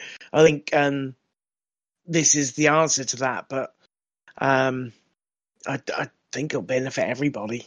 I think it's a good move. You know, still.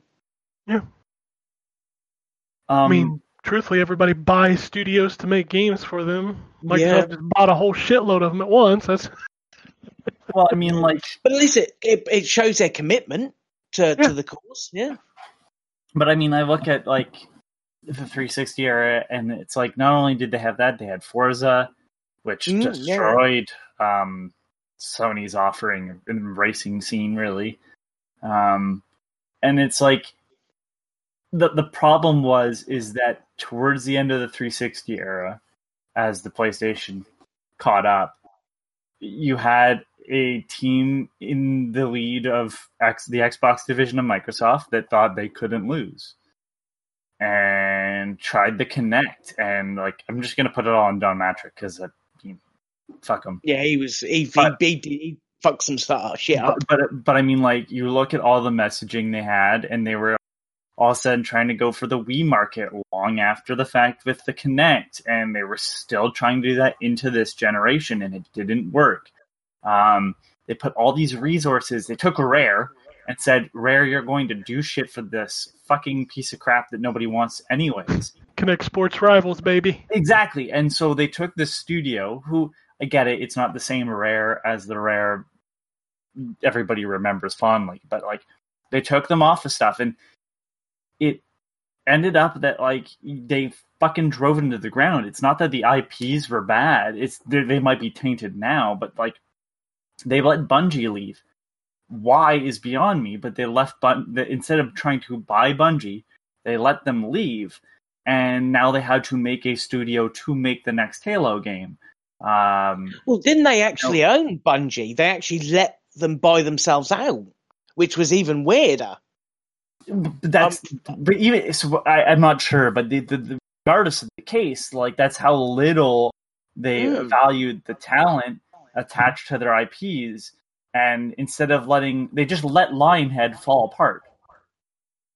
You know, I get it. Lionhead was partially because of, of Madman in charge there. Like Lionhead doesn't exist anymore, and they just let it fall apart, and Fable became this tainted franchise because three wasn't accepted all that great, and then they just were like, "We'll try to keep this alive with a Kinect game," and then they were trying the uh, what there was the card game and the dungeon game that they had, and they just canceled both of those because they didn't see any value in it, and basically let go of all those people. Like every step of the way, they were just like, "These franchises are too big to fail." No, none of them were that big. It's not Mario. You don't get like another chance at this. or Sonic is a better example where you seemingly can fail a bunch of times. Yeah, But- just keep failing. It's fine. But like, so I don't think that they're buying this to stack a portfolio necessarily, but they're buying it because there's talented people at this studio as well. Um, I mean, the Elder Scrolls, yes, is a big thing, but like Double Fine, other than Psychonauts, they don't really have a franchise. And even Psychonauts really isn't. They're buying it because the talent at Double Fine is really good. And if you Um, look at and and I think with Double Fine, um, also is that um, again, as you say, they don't have a, a, a franchise, but they have a style, and that style is popular. And I think you know people look at that, and that's what they have bought into with Double Fine that the the creative thinking and the the minds behind some of the the the games that have come out like um, stacking and uh, Iron Brigade and things like something a little bit different.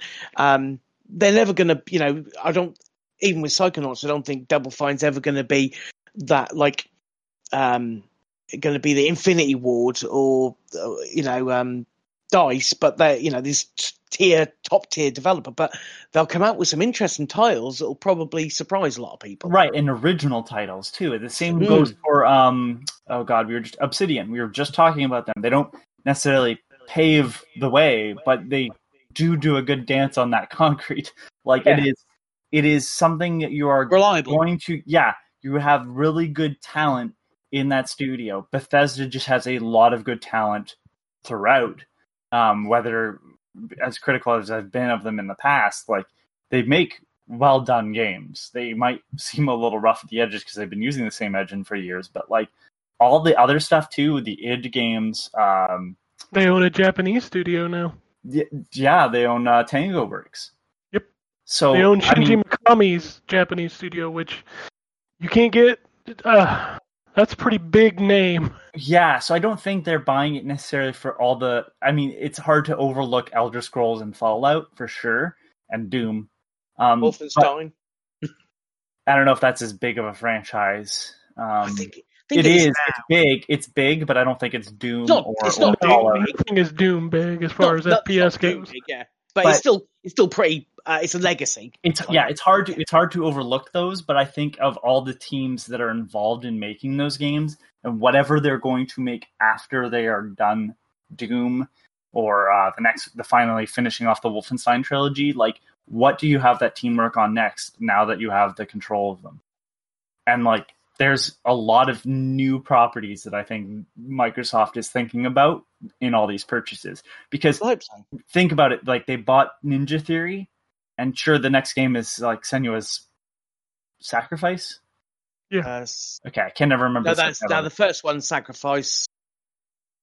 And Senua's Saga. okay some, sure Send something. So- Yeah. right and and there but they bought them and the first game they put out was the mm, team based shooter thing it's like they're not clearly looking at what's in the pipeline right now but like future prospects for these people Yep. All right, let's move on. Uh, we got a couple more tweets here before we get out here. Uh, Real Shogun Beat says, just my weekly op- observation. Why are gamers saying that the Xbox name is so confusing, but they can tell you the evolution, stats, and traits of every Pokemon created? These journalists are just creating stories out of nothing just to get clicks, and we're falling for it. Well, I did find it funny that the Xbox One X rose in sales by seven I'm not commenting on that story because it's a bunch of shit. no, it, well, it's true. It was funny. true that they went from one to seven units sold. The thing's discontinued. I just Nobody thought- bought it How do you know? because I read the reports. Did you? Yes, I did. Right. People, the people that put those stories out did it for clicks, just like we've been talking about. If you actually go read the report, the Xbox One X is discontinued. You cannot buy it. So somebody went out and bought seven of them or something over that span of time, and it increased the sales 700% because when you go from one to seven, that's 700% increase. Mm, fair enough. If, you got know, me 'cause I, I thought it was funny. well, here's the thing: if the journalists had done the journalism, they'd have had the right stories. Yeah, but then They- I guess that wouldn't make much of a story, would it? No, of course it wouldn't. Just like this guy, just like Chokin Beats is talking about, people are making stories about this Xbox One name confusion. And yes, when you are talking, you're probably going to mix it. You're going to call it an Xbox One. At yeah some in point. writing it's different I think I've done that several times. Exactly. People are going to do that. But when you go into a store to spend five hundred dollars, you're not going to get confused as to what you're buying. And and and the people that are are going to go somewhere where the person knows what they're looking for most likely Yeah. you have to be a I'm- real piece of shit to sell somebody an old console I just, I, I, this stuff gets blown out of proportion. Yes, the naming convention is bad. I will never tell you it's good, but it's not confusing to the level of Twitter hyperbole. It's not. It's also not. It's also not as confusing to the level as um, buying Spider-Man and Miles Morales on the PlayStation Five. So What they should have done is they should have just called it the Xbox Five, and when and when people asked why, just say because we want to. yeah, because five's better than five's better than one. Right. well, isn't that isn't that the story as to why it was called the 360? Because it Yeah, it because it was going up against the three it was PlayStation 3. against. Yeah, Yeah, they didn't want to call it the Xbox Two because it sounds less. yeah, that's uh, uh, you know, there's there you go. There's theory behind that. Then I I got to tell you, whoever um, at Sony made the decision to call the PlayStation 2 the PlayStation 2, um, I'm sure Sony's probably pretty happy with that person right now. Sure, sure, it makes sense. One, two, three, four, five. Because- two, three, four, five. because Ooh. nothing because the person that named the weird PlayStation hybrid thing that was the PlayStation X definitely should not be hired again to name you- anything.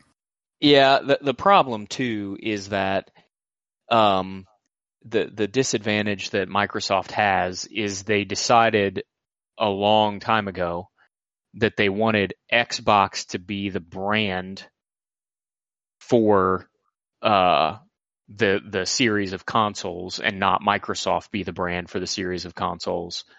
So then they were locked into some variation of Xbox from there on out hmm and they were already behind in terms of number um, behind Sony. So it's like you had to come up with another convention Um, it's the nice thing about Nintendo is Nintendo's the brand, and they can call the consoles whatever they want. This one's the DS. Why is it called that? It's got two screens, dual screen, done. Yeah, it's got two screens. Why is this one called the 3DS? It's a it's a it's a DS and it's got 3D in it. Done. Why is this one called the 2DS?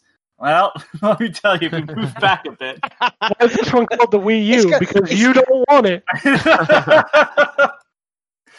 it's a GameCube. It looks like a cube. It plays games. We're done. Yeah. I really hope they call the, the upgraded Switch the Super Nintendo Switch. No, it's called the Snap. No, please, please call it the Super Nintendo Switch. Please. Super That's Switch. so that's so no, just Super Nintendo Switch. That sounds great. I think that one's. You know, No, they'll the- probably call it um, the new Nintendo Switch Oh, or the, the- the- Nintendo's the- new Switch. No, I don't want that. I want they- Super they- Nintendo They did it with the 3DS. Yeah, fuck off. I New want the Super Nintendo Switch.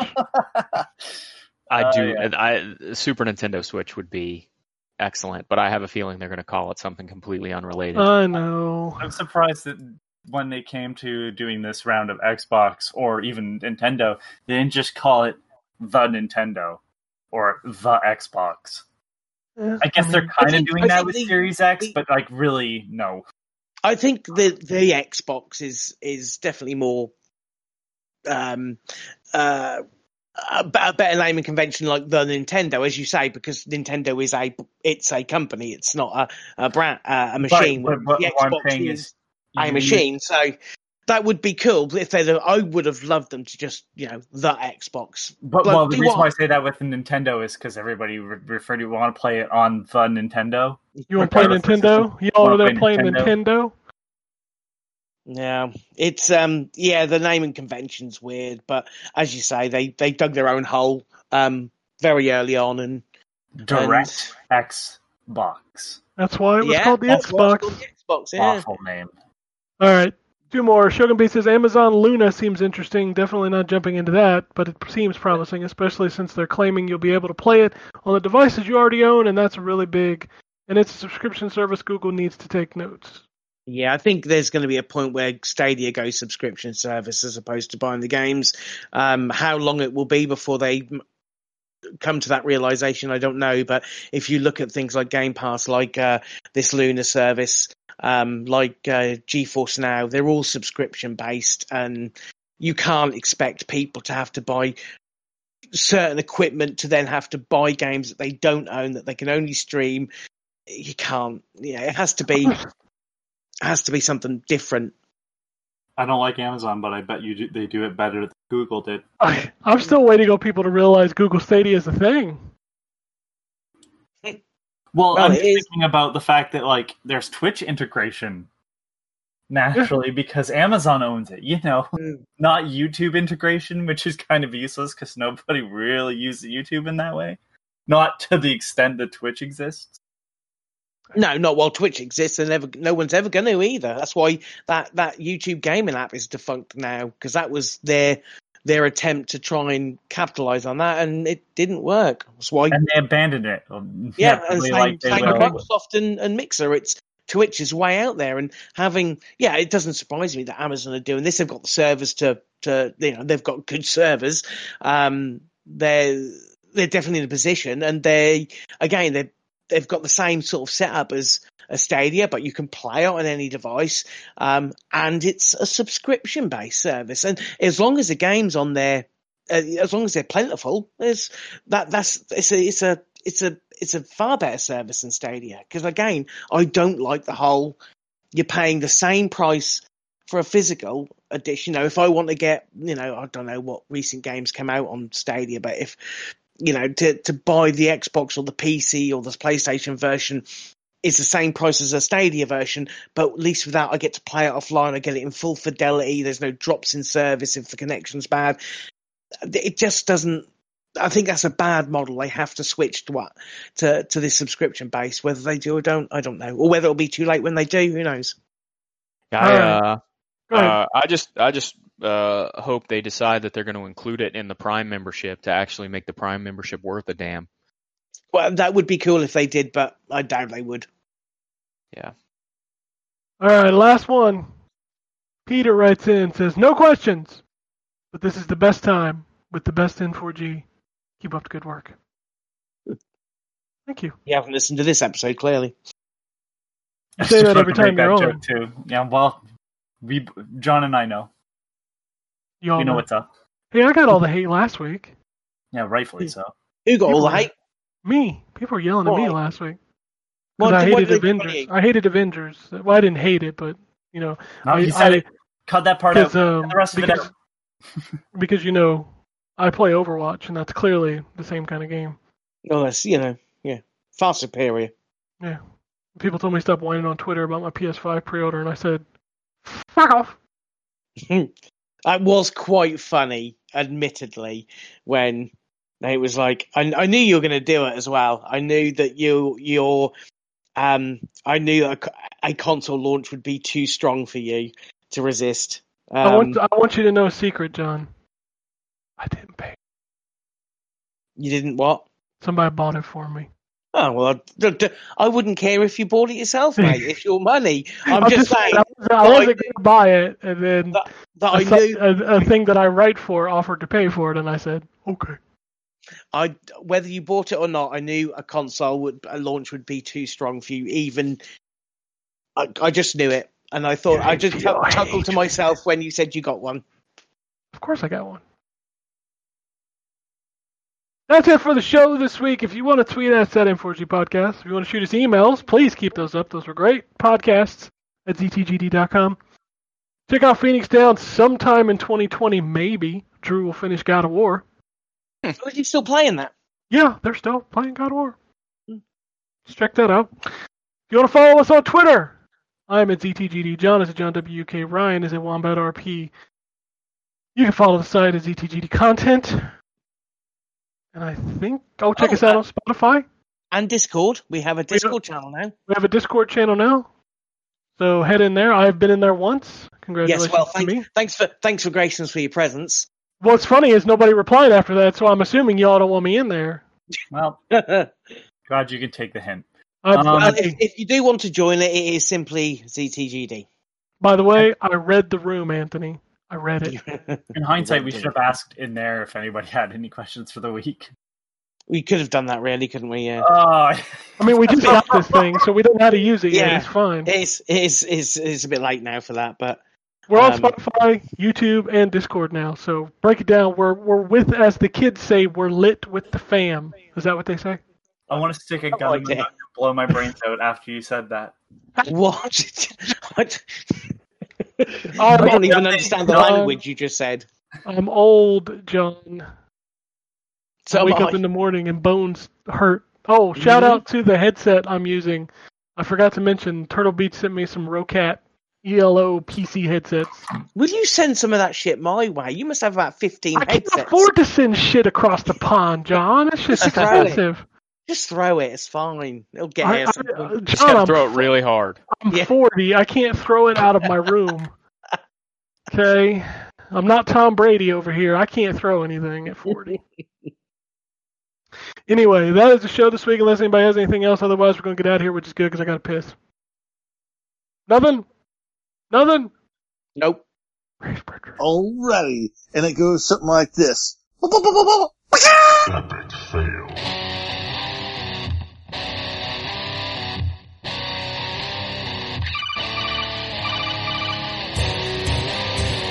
Welcome to the N4G podcast.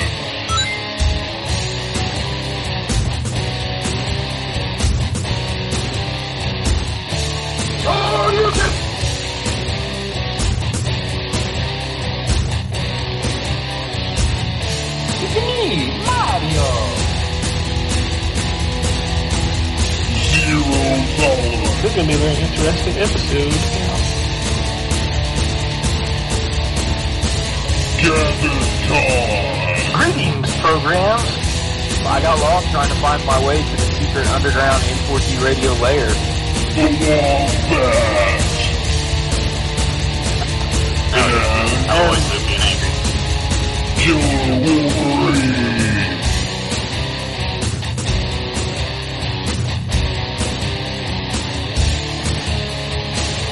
Play games, not consoles. No fanboys allowed. And then, and then I killed the dragon. oh. 8.0. Killed the dragon.